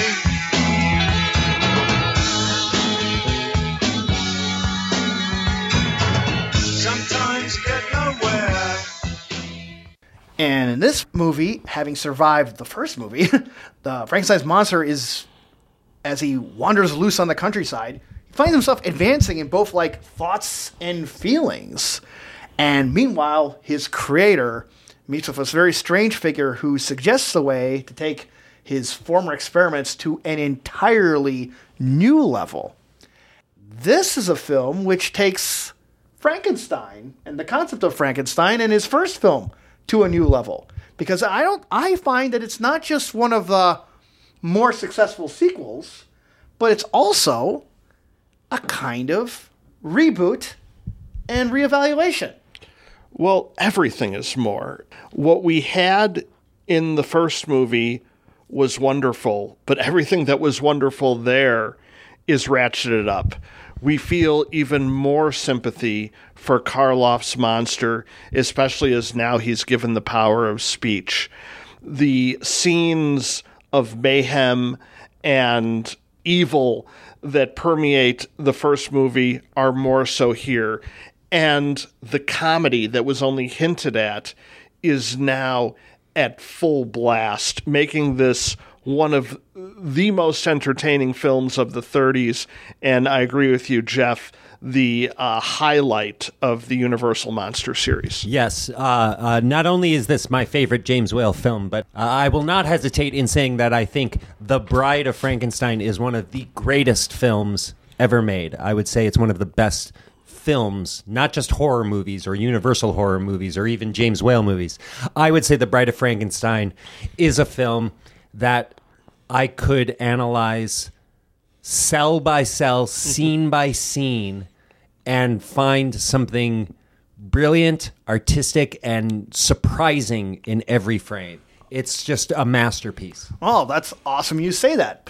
Um, because I'm not a really big fan of the movie, except with one, except with one particular detail. It's it is to me incredibly fascinating as the funhouse mirror look of Frankenstein, because my impression of Whale's when he made Bride of Frankenstein is we hinted at this earlier. He was very ambivalent about the kind of success that he got from horror films, and I want to even say from Frankenstein in particular.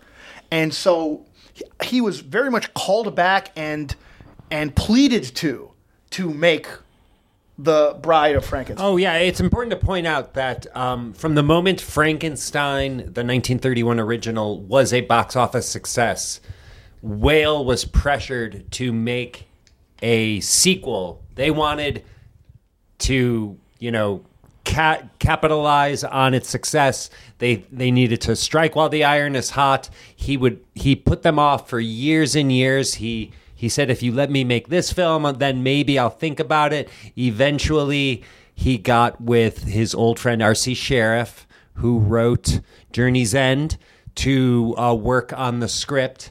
They incorporated ideas from the second half of Mary Shelley's novel and they added their own kind of subversive vein of humor and darkness and eccentricity uh, that makes this such a unique film experience.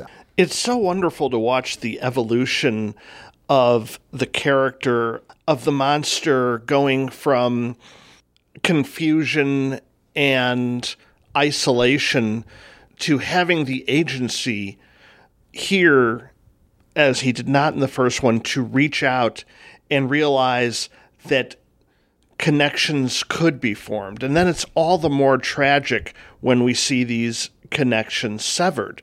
So you have this wonderful scene where the monster visits a blind hermit who is the first person in this entire series to be kind to the monster. Well, the little girl. The little girl, yes, but then that had an unhappy end too. Right. And uh, It, it, it, it's a film about loneliness, if you think about it. very, very much so. Yeah. And the entire concept of, of of a bride that can be created for a cre- for a creature like this is from the point of view of addressing loneliness this this beacon of hope and then when that hope is dashed it becomes even more tragic And there's even a kind of meta level uh, uh, going on here in, in the sense that the film is titled The Bride of Frankenstein. Ostensibly, it's about the Bride of Frankenstein. Putting aside the unique and novel notion of a female monster, which brings up all interesting sorts of Freudian and psychosexual implications, there's also the irony that the title monster doesn't show up until you know an hour and five minutes into the the film. In the very very last scene she has no lines of her own she's mute like frankenstein is in the original and she dies five minutes after she's introduced But thanks to Elsa Lanchester and Jack Pierce's amazing uh, makeup and, and wig work, this uh, this five minute performance is indelible. She also has a small cameo in a prologue in the beginning as Mary Shelley. She does an, uh, uh, a nice little uh, little bit there, and that's a really unique way of kind of reframing this sequel, bringing it back to its creation. It also adds a, a level of meta ness to it because instead of starting the story inside the Frankenstein story, we're taking a step back. And this is the people who created the Frankenstein story. Here's a story about stories. So it's really kind of interesting. The the prologue is, is really cool, I think, because it gives the film permission to go completely crazy, which it does.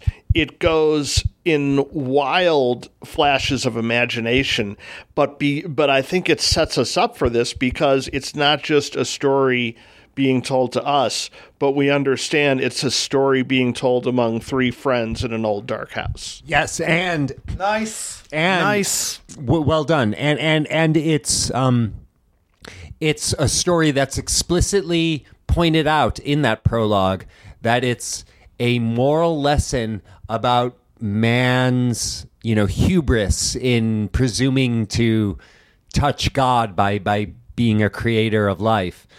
It shoves all that to the to the side and just revels in the insanity of the characters.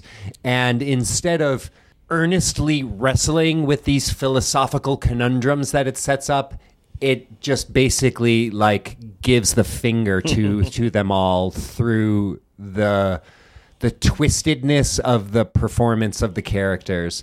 Uh, Colin Clive's Frankenstein, but more importantly, Ernest Thesiger's tour de force as Dr. Pretorius. this character is just about one of the craziest performances I have ever seen. Yeah, i i- it's it's amazing to contrast him, uh, Dr. Pretorius, and Ernest Thesiger with Edward Van Sloan and his professor in the original Frankenstein, because Edward Van Sloan in the original Frankenstein, he's he's more of the stereotypical gray-haired, elderly. You know, you've got to do this by the book. You know, the old master who whose pupil has gone against him. Ernest Thesiger's Pretorius might be more crazy, if not definitively more crazy, than Colin Clive's Henry Frankenstein. but also so much funnier. This is the character where so much of the comedy originates from because every expression, every line delivery is done with such condescending mockery. Nothing bothers him. He he is his first confrontation with uh, with the monster, whereas uh, Henry Frankenstein cowered in fear. Uh, Pretorius uh, listens to what he has to say and goes. You're wise in your generation. He's wise because he hate. What, what does he say right before Thesiger calls him wise? Right. Hate, he, he hates living. He says he dead. hates living and Yeah. loves death.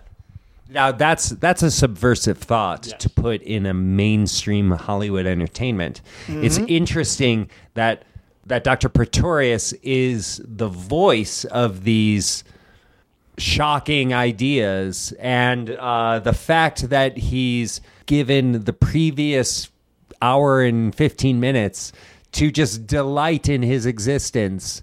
And the the film delights in his insanity i think. Well, e- even in uh, a scene that seems extreme for this series, in which we see that he's created a series of tiny little people In jars. He's puts in jars a queen and a king and and- and- and- ballerina, and- yes. mermaid. All these uh, little little tiny people in jars, which is like you're you're watching this and going, "Am I really seeing this? Are they really going there?" Yep, that's how I felt. yeah it, th- th- there, there, there's a strangeness and a delight in the macabre that is unique um, that just kind of resonates. You, you, you see everyone's working at the top of their form. Also a- an important thing to point out is that because of the success of frankenstein whale had a huge budget. Everyone at Universal Studios was working to make The Bride of Frankenstein a big success. They they put a couple million dollars into it, which in 1935 money was a lot. The original Frankenstein, for example, had a very very small budget. It was not considered to be, you know, a, a, a premiere offering from the studio. The fact that it was such a box office success took everyone by surprise.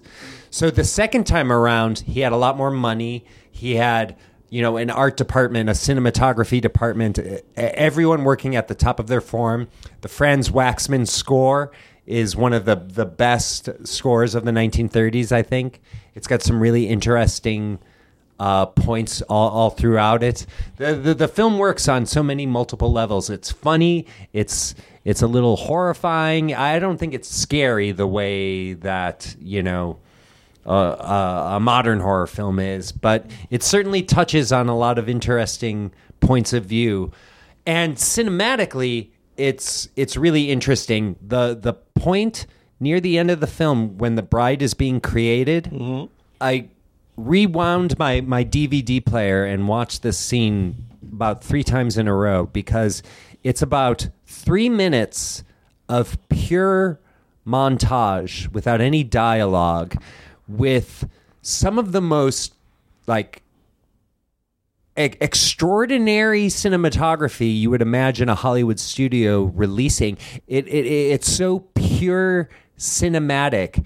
Every th- th- there's there's cuts that go by in the blink of an eye. There's everything's at a Dutch angle. There's this kind of bizarre multiple close up of Colin Clive's face as a um, arc light is blinking, kind of uh, uh, like, like like a strobe effect. It, it, it, it's it's an amazing work of cinematic art. There is one shot of Pretorius filmed in this bizarre shadow at this bizarre angle where he looks so completely demonic and inhuman you you you're just in awe of how this shot even exists. All right, guys. You guys seem to really, really like this film. I think You're not a fan. I do like some parts of this film, and one part of the film I find just really magnificent. But whereas we were talking earlier about the the old dark house and how I kind of think Evil Dead 2 takes those feelings of horror and humor and and polishes it to a very fine point. So I think while Old Dark House is earlier, Evil Dead does that line better. Um, Bride of Frankenstein is his army of darkness. it all the scenes you're talking about may be wild and have a lot of creativity, but it's also clear that Whale does not give less of a shit how things mesh together. Like those figures, for Christ's sakes, okay? I'm going to admit my bias is that I, you know, I come from a background of always being really interested in science and the scientific processes. As you guys have heard from my opinions on the Invisible Man, I really like that idea of people like practically putting their intellect and and so I come from a background of, ba- of backing up like Frankenstein's premise in buying the presents. You can't buy it. I cannot buy those little guys in the jars who look like kings and queens and ballerinas. That's just a complete crock when I look at it. And it's not enhanced by the fact that it's never referenced again. in fact, if you think about it, those guys in the figures are what the creators of the Batman TV show would do with the premise of Frankenstein. Oh, you created life? Big deal. I got like six of these guys. Take your pick. I don't. I it don't makes know. a mockery of the entire enterprise to me. I don't know, Al. Um, it, it, it's it's interesting that you describe it as making a mockery, as if the, the there's something inherently dignified about the the process that's being made fun of.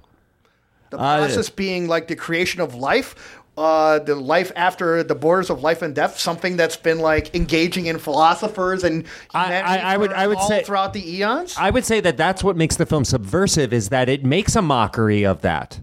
Th- th- There's there's something inherently subversive about its its themes that uh, I think can be read as as coming from uh, a standpoint of, of an outsider.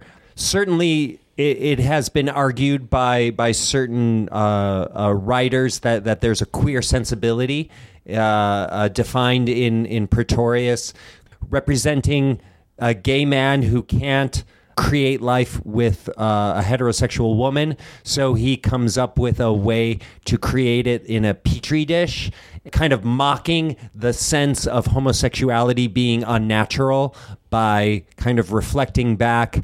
If you think that this is unnatural, well, how about this? That makes a mockery out of everything that's considered natural. And I think that that aspect adds a level of of danger to the mocking that uh, is conscious and uh, subversive. I, my definition on subversive requires a little bit more of a like a point of view. Is like you to make to be something truly subversive, you mustn't just be like a punk who just goes, "Look at this. This is bullshit, and that's bullshit, and this is all bullshit." That's just si- too simple, too reductive if you don't have anything out to replace it. And I find in specific like that what you described about his attempt as a a way of looking at the film as a homosexual person is an attempt to make a mockery of the whole birthing process would be interesting if not for the figures because the figures make it, when you have bring out the figures to me it's making a, a mockery out of the very idea of what frankenstein's mission is which makes pretorius's dedication to having frankenstein persist in his mission all the more it takes all the air out of it I don't So know. I- Uh, if- if you take a step back from it and, and, and, and you look a little bit more closely at the scene with the little figures, uh, uh, I, I think that there's there's some there's some bigger issues being explored there. I think um, the fact that he creates a king and a queen, an archbishop who happens to be sleeping, which is a, a pretty blasphemous thing to, to talk about. I think the king escapes his little jar because he wants to to fuck the, the, the queen so badly. So there's this kind of a playful sense of figures that normally uh, represent authority, kings, queens, royalty, organized religion, being shown as oh I created these eh, you know like cultures and and look at look look at how randy they are. Let me play with them. You know that these things that society says we should revere are really not worthy of it. I think that is part of the point of view of that of that scene I, I see I that, but I would say that the guy who that uh, the guy who presents that viewpoint is not going to be the guy who's going to be so dedicated to have Frankenstein persist his mission because that viewpoint precludes you valuing any sort of like Well, dedication. that, that, that, that's an interesting point. What what does Pretorius want? Out of creating this bride? Why do, why is it so important to him to continue his work with Henry? What's in it for Pretorius? And I think that, like, ultimately, the answer in Whale is that Whale is very, very ambivalent upon the idea of making this movie, and the bride is sort of his. It's his way of basically being putting the raspberry to the whole process of the film as you're watching it. Well, I think instead instead of raspberry, I'd I'd more lean with Jeff and go satire. But I I think these these figures represent three different things.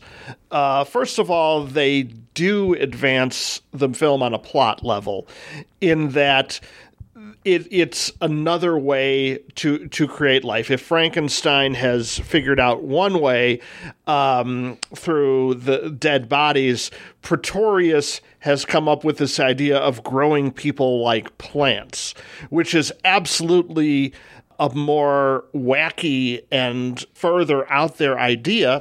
But It- it's also, it's with- also more sinister. it's more sinister, but but it, it it fits in with his with his character, who we also very much contrast with uh, Doctor Frankenstein, who even though we, we clearly aren't supposed to approve of his actions or, or relate relate to him as a protagonist, he's still somebody with one foot in morality. Whereas even if it's a morality of regret at how he's defied morality, whereas Pretorius is somebody who personifies evil and when the monster at the end says you stay we belong dead he's uh, he's pointing at the right guy and the the third thing the little figures do is announce to us that we can let our imaginations go a little wild. This is not going to be an incredibly realistic film. This is a film that is going to deal with its themes, Phantasmagoric. i- yes, in the br- in, in broad ways, with satire, with horror, and with comedy. Hmm. but I would go and say that's the exact reason why I don't care for the film is that its treatment of the phantasmagorical is at odds with the very real concepts of how our ethics and morality and, and our the stuff that we value gets influenced by science and it would and to maybe a personal extent, I kind of take seriously these kind of ethical questions, which are, are of course prevalent to us today, for example, in the cloning issue.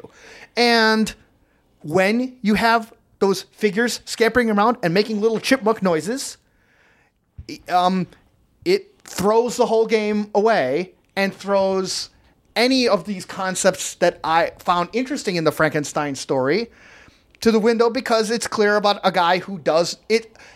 At that point, Whale makes apparent that he does not care, and you watching should not care.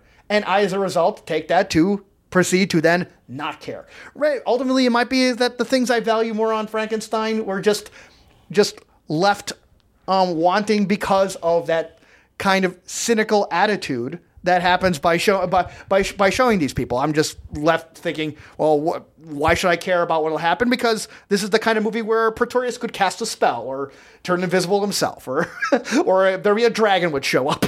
I'm like, well, whatever. I lose almost all engagement to it.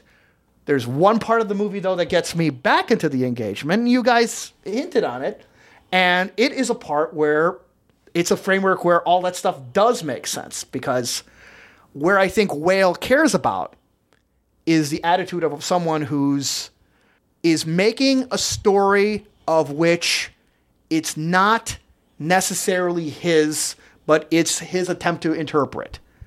Because the fact that Elsa Lanchester is both the author that you see in that framing device. I agree with you. It makes it clear these are guys telling ghost stories. It's not it's not about science and it's about why people tell stories. Think about what that means by having her be the bride.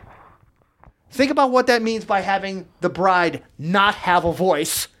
If if you're a woman who made this story. Think about what that means that the monster lets Dr. Frankenstein go, but Pretorius stays, even though Dr. Frankenstein has done deeds. But what makes it different is that his wife or would be wife comes back to go and uh, uh, uh, rescue him, that she's at the door. And it's that there is an actual relationship between a man and a woman that Pretorius has no interest in. That's why Pretorius has to perish to me. Which, by the way, of course, is a kind of a giant plot hole because last time we see her, she's totally tied up and being held captive, and then she just appears. Just which, uh, uh, which I mean, okay, that's a basic plot thing that the movie doesn't even bother to do. But then when you think of it in context of like the bride really being Mary, the bride is Mary Shelley's interpretation of what does it mean for me to be in my own story. And I think another notable horror writer, Stephen King, did a similar effect in his Dark Tower series. What does it mean for a character to put themselves in the story and their interpretation of the story? In a way, I think this may be the one of the most this that particular framing device makes this the most Charlie Kaufman-esque of all the horror movies ever made until the Cabin in the Woods. Well, I would say that the fact that you brought up Charlie Kaufman probably is yet another underline as to why this film is my favorite James Whale film. and I would say that there is a Kaufman esque aspect, uh, kind of playfulness on a on a kind of mechanical level of of, of the aspects of the plot. Yeah. It is a film that is not just aware of its own ridiculousness, but I think part of the thing the film is trying to do is to make us in the audience be aware, okay, what you're watching is kind of silly. I think Yes. that's what's tr- trying to do. I, I, I think that there's a, a kind of ineffable quality uh, where just kind of he combines hi a, a, a comedic sensibility with this kind of gothic horror, with a kind of modern comedy, with uh, a, a kind of exploration of of outsiderness to a kind of queer sensibility that I believe has been touched upon, to the the sense of loneliness to the aspect of of the style of the cinematography, of the lighting, of the art direction, of uh, uh, every aspect of the film. Uh, to the fact that it was a sequel to a successful movie, so he was given a certain latitude in his direction, a, a freedom to uh, kind of explore aspects that other films at the time weren't weren't exploring. I enjoyed Dwight Frye's kind of malevolent assistant. Dwight Frye, by the way, played Renfield in Tod Browning's Dracula. He played the hunchback assistant Fritz in the original Frankenstein. And James Whale enjoyed him so much that even though Fritz died in Frankenstein, he brings Dwight Frye back and kind of combines multiple characters to be, in, in effect, a, a Dr. Frankenstein's new assistant, but uh, uh, it, it's a completely different character. Um, and and he does he does an uh, amazing job. I think the point I'm trying to make is that uh, there's a level of attention being paid to every character, to the overall feel of it. There's a certain sense of style and individuality that's brought to it that other films of the time don't have, I guess. Hmm, interesting. Now, as you guys could see, like there's a lot of different angles that Bride of Frankenstein allows you to think of, and I want to give a really quick tangent to ask you guys, because you guys are more familiar with the Universal legend than me, to ask upon in the Frankenstein films, where's Igor? There's E- no Igor to be found, Igor or will- Igor for that matter. E- E- e- Igor comes in a sequel. let uh, I believe take- Son of Frankenstein is where he's introduced. okay, Yeah. good, good. That, And- Do you, that do you and I'm sorry, Jeff. Do you mind if I just took this? Go 'Cause for it. You just yeah. E- Igor will show up, played by Bela Lugosi, in the third uh, Frankenstein movie, uh, Son of Frankenstein, as well as uh, some subsequent uh, films after that, including uh, in Frankenstein versus the Wolfman when uh, Bela Lugosi plays the monster. Lugosi uh, famously declined to play the monster in the first Frankenstein film but uh, when that was such a success, he he quickly uh, came on board. Huh, fascinating. And it puts like the line from uh, Tim Burton's Ed Wood, where uh, Lugosi rails against Karloff in a whole new way. Whale worked so much out of his system that he was going to pivot to a remarkably different film with his next effort, uh, Remember Last Night. I sat down to my supper, was a bottle of red whiskey. I said my prayers and went to bed. That's the last they saw of me. Don't murder me. I beg of you, don't murder me. Please don't murder me. the film is about a group of young, wealthy people who are having a huge party in which they're drinking a lot and going around to various places, causing frolicky havoc.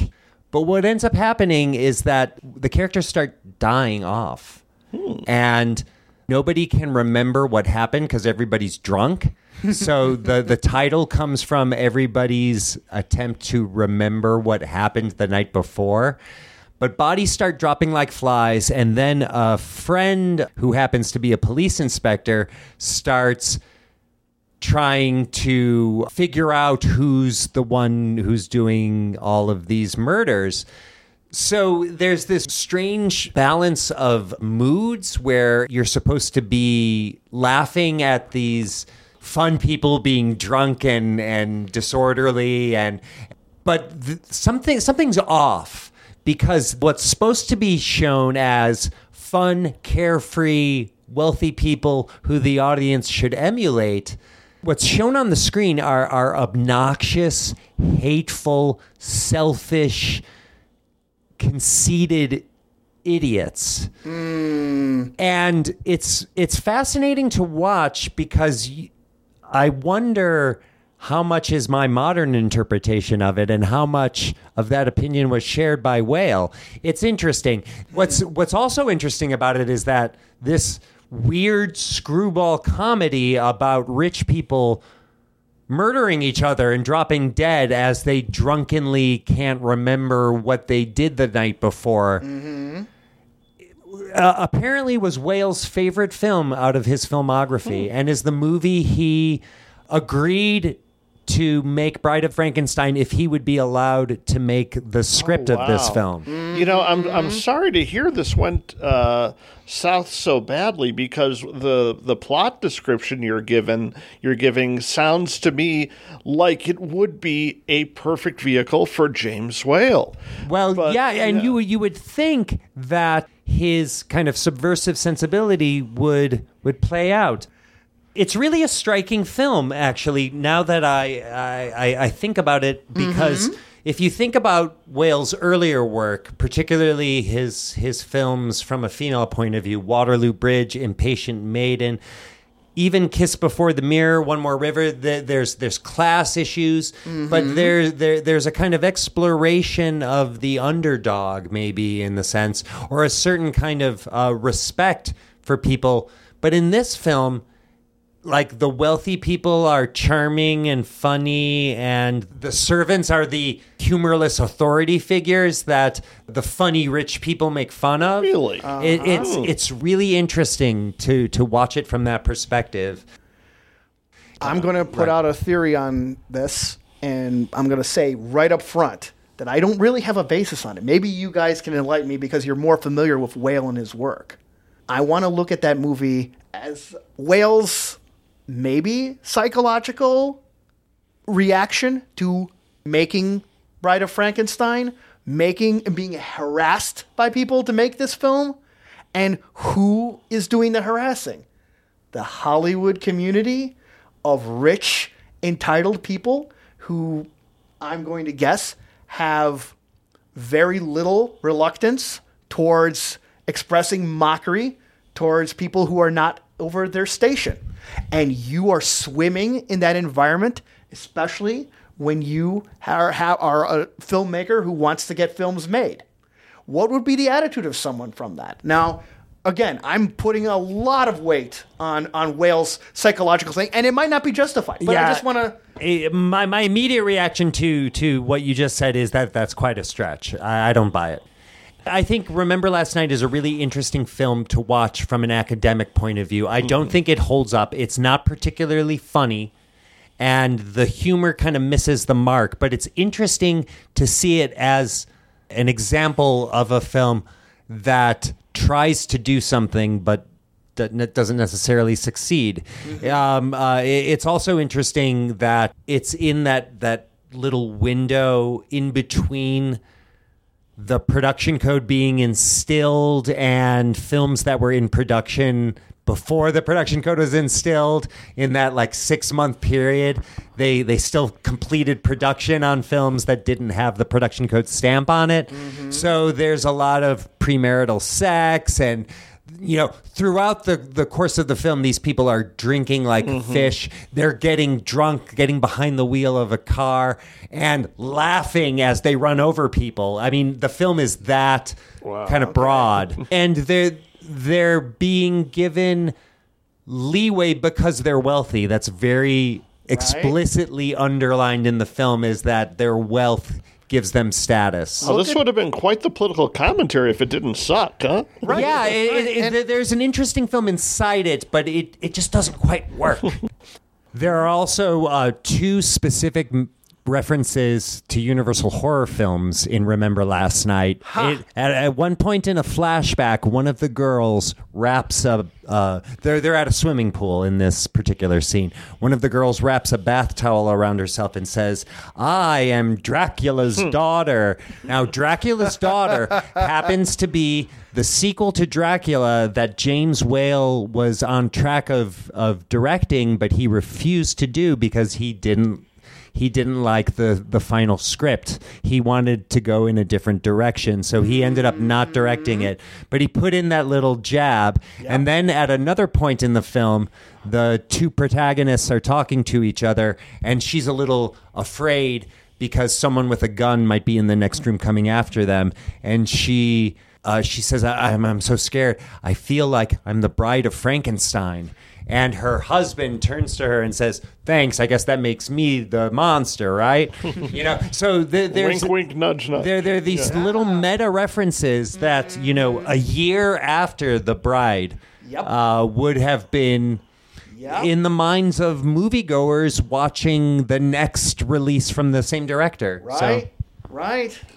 I think this is one of the things that makes looking through the director's body of work so special.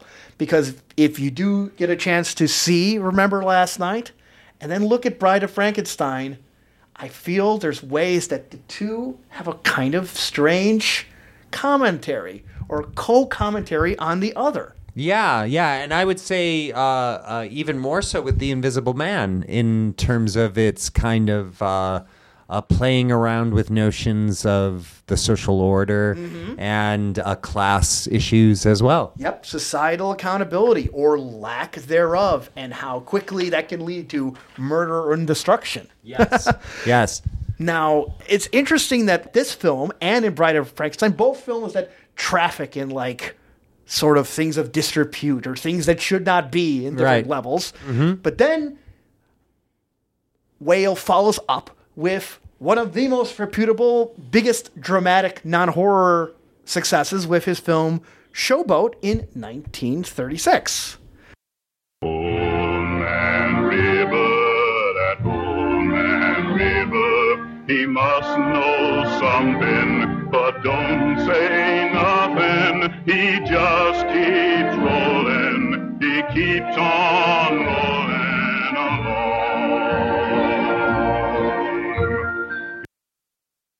and it's a musical. There's his first musical, I believe. Yes. That takes uh, place around a 40 year time span about a, a family on a showboat. Uh, lady on the showboat meets a charming gambler, and the film partly goes over her life with the gambler and does another role about a African American lady trying to pass as white and her attempts to break into showbiz as well. And it goes in parallel tracks among these stories. So, un- unfortunately, uh, none of us had a chance to actually see the film, but it, its reputation, uh, both as a film and as a, uh, a Broadway musical, is, is such that it has an important place in musical history. It was the first musical to be plot oriented. Most musicals up until then were of the Bub- Busby Berkeley style of let's put on a show. The Just a collection of songs. E- exactly, and and this was the first major musical where the songs were part of an outside show business story. Its most famous sequence, which is often uh, shown when the film is discussed, is Paul Robeson singing uh, "Old Man River." Paul Robeson is is one of uh, the early African American the right, early African American star, had a tremendous singing voice, and he delivers this song with a lot of power. Is the rest of the movie uh, up to par with that? We we don't know. We haven't seen it, but that one claim to fame is something. the film made such an impression that it led to two different um, remakes, both of which are, were musicals, and ironically, uh, doomed the movie for me because I was trying to see it, and both places where I tried to see it had the later musicals Right, available. right. Uh, yeah, yeah. If anyone listening knows where we could find the James Whale directed Showboat somewhere on video, we'd be curious to find it. Now, he followed Showboat by doing a very interesting take of a sequel of a movie that he did not originate. No. With his film The Road Back in 1937 is a spiritual sequel to the magnificent All Quiet on the Western Front. And it's about the story of the despair of disillusionment of four men who have returned to civilian life in Germany after World what they War went One. through in the First World War. I should point out that it's one of those movies where its backstory might be more interesting than the 90 minutes that ended up being shown on screen as the hmm. film. It's it's an infamous story because what happened was the uh, Laemmle family, who founded Universal Studios, went bankrupt in 1937 while The Road Back was being made, and they had to sell their studio to a corporate group of stockholders who had no interest in any kind of artistic sensibility and immediately proposed multiple cuts. In addition, there was this very unique perspective that was going on where the German government, by way of the Nazi Party, had their representative in the Hollywood office demand cuts be made in the film that were seen as being negative towards Germany. Yes. And the new owners of the studio were so afraid of, of losing that overseas market that they butchered the film that Whale created. From what the research I've done, Whale had a director's cut of the film that was about an hour and 40 minutes in length.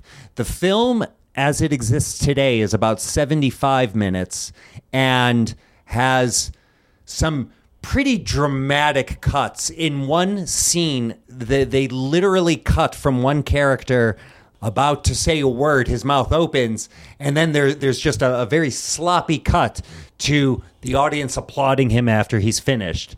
And you, you never hear what he has to say. You know, I'm sure it was probably some anti German screed. So something that, that, that was offensive to the, the Nazi sensibility that the, the new owners of Universal Studios cravenly gave into and and Wow. and the film as it exists it, it's one of those infamous lost films the quote unquote James Whale director's cut of The Road Back. What a double slap in the face! Not only censored, but censored by Nazis. Right, yeah. And yeah. as it turns out, I believe that in, even in its cut, Germany censored it anyway. Oh, the, the film ended up being banned Yeah. uh, there So it was anyways. all for naught anyway. It was all for naught anyways, and then of course, you know, four years later, we went to war with them. So, it, but but at the time, it's it's kind of fascinating to think about what what what's sad is that is that I don't think anyone has ever found those missing scenes that were cut out of it. Now, one aspect of the road back that is interesting, I find, is the scenes that Whale shoots of the battles, the the the final battles of World War One before the soldiers head home what was like a revelation to me was that these scenes are sophisticated dolly and tracking shots over trenches that are lit with this expressionistic lighting and um, what came to my mind was Stanley Kubrick's Paths of Glory. I guarantee you he saw the road back because there are shots that are almost like telegraphing scenes that Kubrick would would explore in his film about World War One. if was one thing that like Whale has shown through his films, it's this level of enthusiasm for using the tools of filmmaking to express things in a way they haven't been done before. Yeah, and and the, the, the, there's a striking shot of uh, the armistice has has been um, announced, but it hasn't. The message hasn't worked its way all the way through the trenches. So the the soldier at the very end of the trench is he's trying to find the the German uh, in no man's land, and, and and he's he's firing, and someone fires at him, and of course he's killed the moments before the note is brought into his trench. wow. It's just this amazing kind of play of, uh, of irony. But uh, again, you know, the film is so truncated and so sloppily edited that I can't necessarily recommend it. My understanding is that this uh, had a devastating effect on on Whale's career and his future in Hollywood. Yes, yes. In addition to the fact that it was um, an an artistic failure in that he lost control, uh, he didn't have final cut, and all of these things were excised from the film. It was also a financial box office bomb. It it, it helped to bankrupt mm. Universal Studios, and it was the beginning of the end of of Whale's interest in in film and cinema. He made at least six or seven other films after The Road Back, but there's a sense from the little biographical information I had that he was so destroyed by his experience of working on this film that he passionately poured his heart and soul into, only to have his work butchered. While he made other films afterwards, I, I, I- think his heart wasn't in it. And um, the fact that he didn't necessarily have success and that he kind of quietly retired in 1941, four years later, is a kind of testament to, I, I think that maybe his experience on the film broke him. it's always tragic when you see this point, which of course happens, and uh, that when an artist just finds that his vision gets crushed and taken away from him and cut all to hell, and yet when the film bombs, you get blamed for it anyway Right. Yeah. Sometimes we just aren't aware when an when an, when an artist does have this horrible thing befall them. Sometimes we do, like Michael Cimino with Heaven's Gate. And I think if true, Jeff, then Whale's misfortune becomes all the more tragic because at this point he had attained a massive amount of clout. He really had. From Showboat, get he had a great amount of recognition and recognition to him for his efforts. And this was not too far along from Bride of Frankenstein, which was an enormous hit. So he was feeling at one of the heights of his ability to get the film he wanted to make and to then see that get crushed, you know? And I want circumstances that were entirely out of his control. Exactly. So it becomes all the worse, Right. right? So yeah, to a truly tragic downfall uh, of James Whale's career, and sadder still, his life ended in tragedy after uh, having uh, suffered a number of strokes. He did uh, kill himself, but history has a way of remembering who needs to be remembered. And in 1998, a wonderful uh, biopic of James Whale came out called uh, Gods and Monsters, uh, directed by Bill Condon, with Ian McKellen playing James Whale. And it was uh, a critically acclaimed film that I think brought his memory back to a lot of folks. But even if that didn't happen, when, when we look at the overall arc of Whale's career, you see such innovation. And while he had a number of fine films outside the genre, for me, it, it still comes back to those four Universal horror films, those films that basically invented a genre and will be treasured for as long as people watch movies. I'd have to agree. Yeah, the, the the four films he made within the horror genre, even though he personally did not value them and look down on them, I think they afforded him a way of communicating with a freedom that melodrama and courtroom drama and romantic comedy didn't allow him to do. And he could instill some of his personal vision some of his idiosyncrasy some of his outsider uh, aesthetic to this gothic horror genre and it was a perfect marriage And it's a lesson that uh, can still apply today because e- even now, uh, genre films, horror films are somehow considered not serious, not uh, worthy of the highest praise. Yet, when when they get it right, when horror is used to uh, create an allegory or to say something important, uh, that genre becomes so powerful.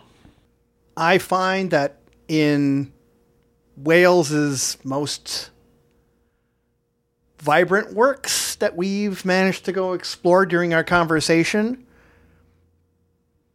I see what you were saying, Jeff, in the sense of this creative spark, but maybe a better way of putting it even is there's just an exuberance of an outsider excellent word yeah. that a person out from outside there's a kind of joy of being able to work with as what Orson Welles said the greatest train set a person ever has a chance to use and have us in on the joke or the magic that he's getting away with doing that, you know?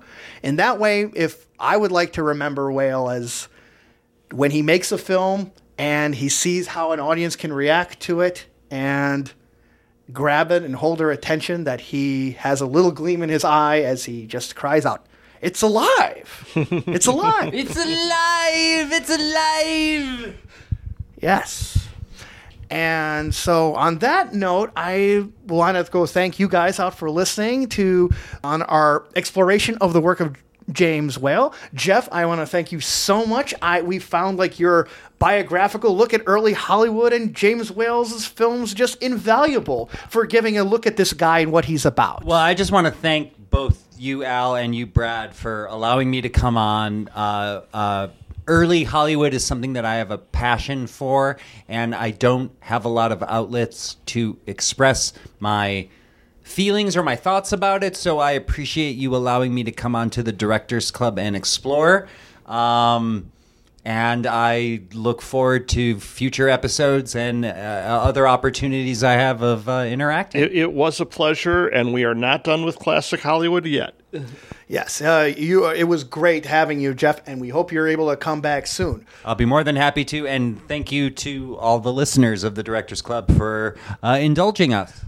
And you can go and uh, reach us at the Directors Club online with your comments and thoughts uh, at the email address of Directors Club Podcast at gmail.com.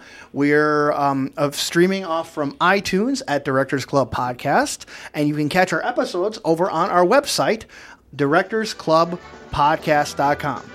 Uh, thanks so much, guys, for listening. Thank you. you.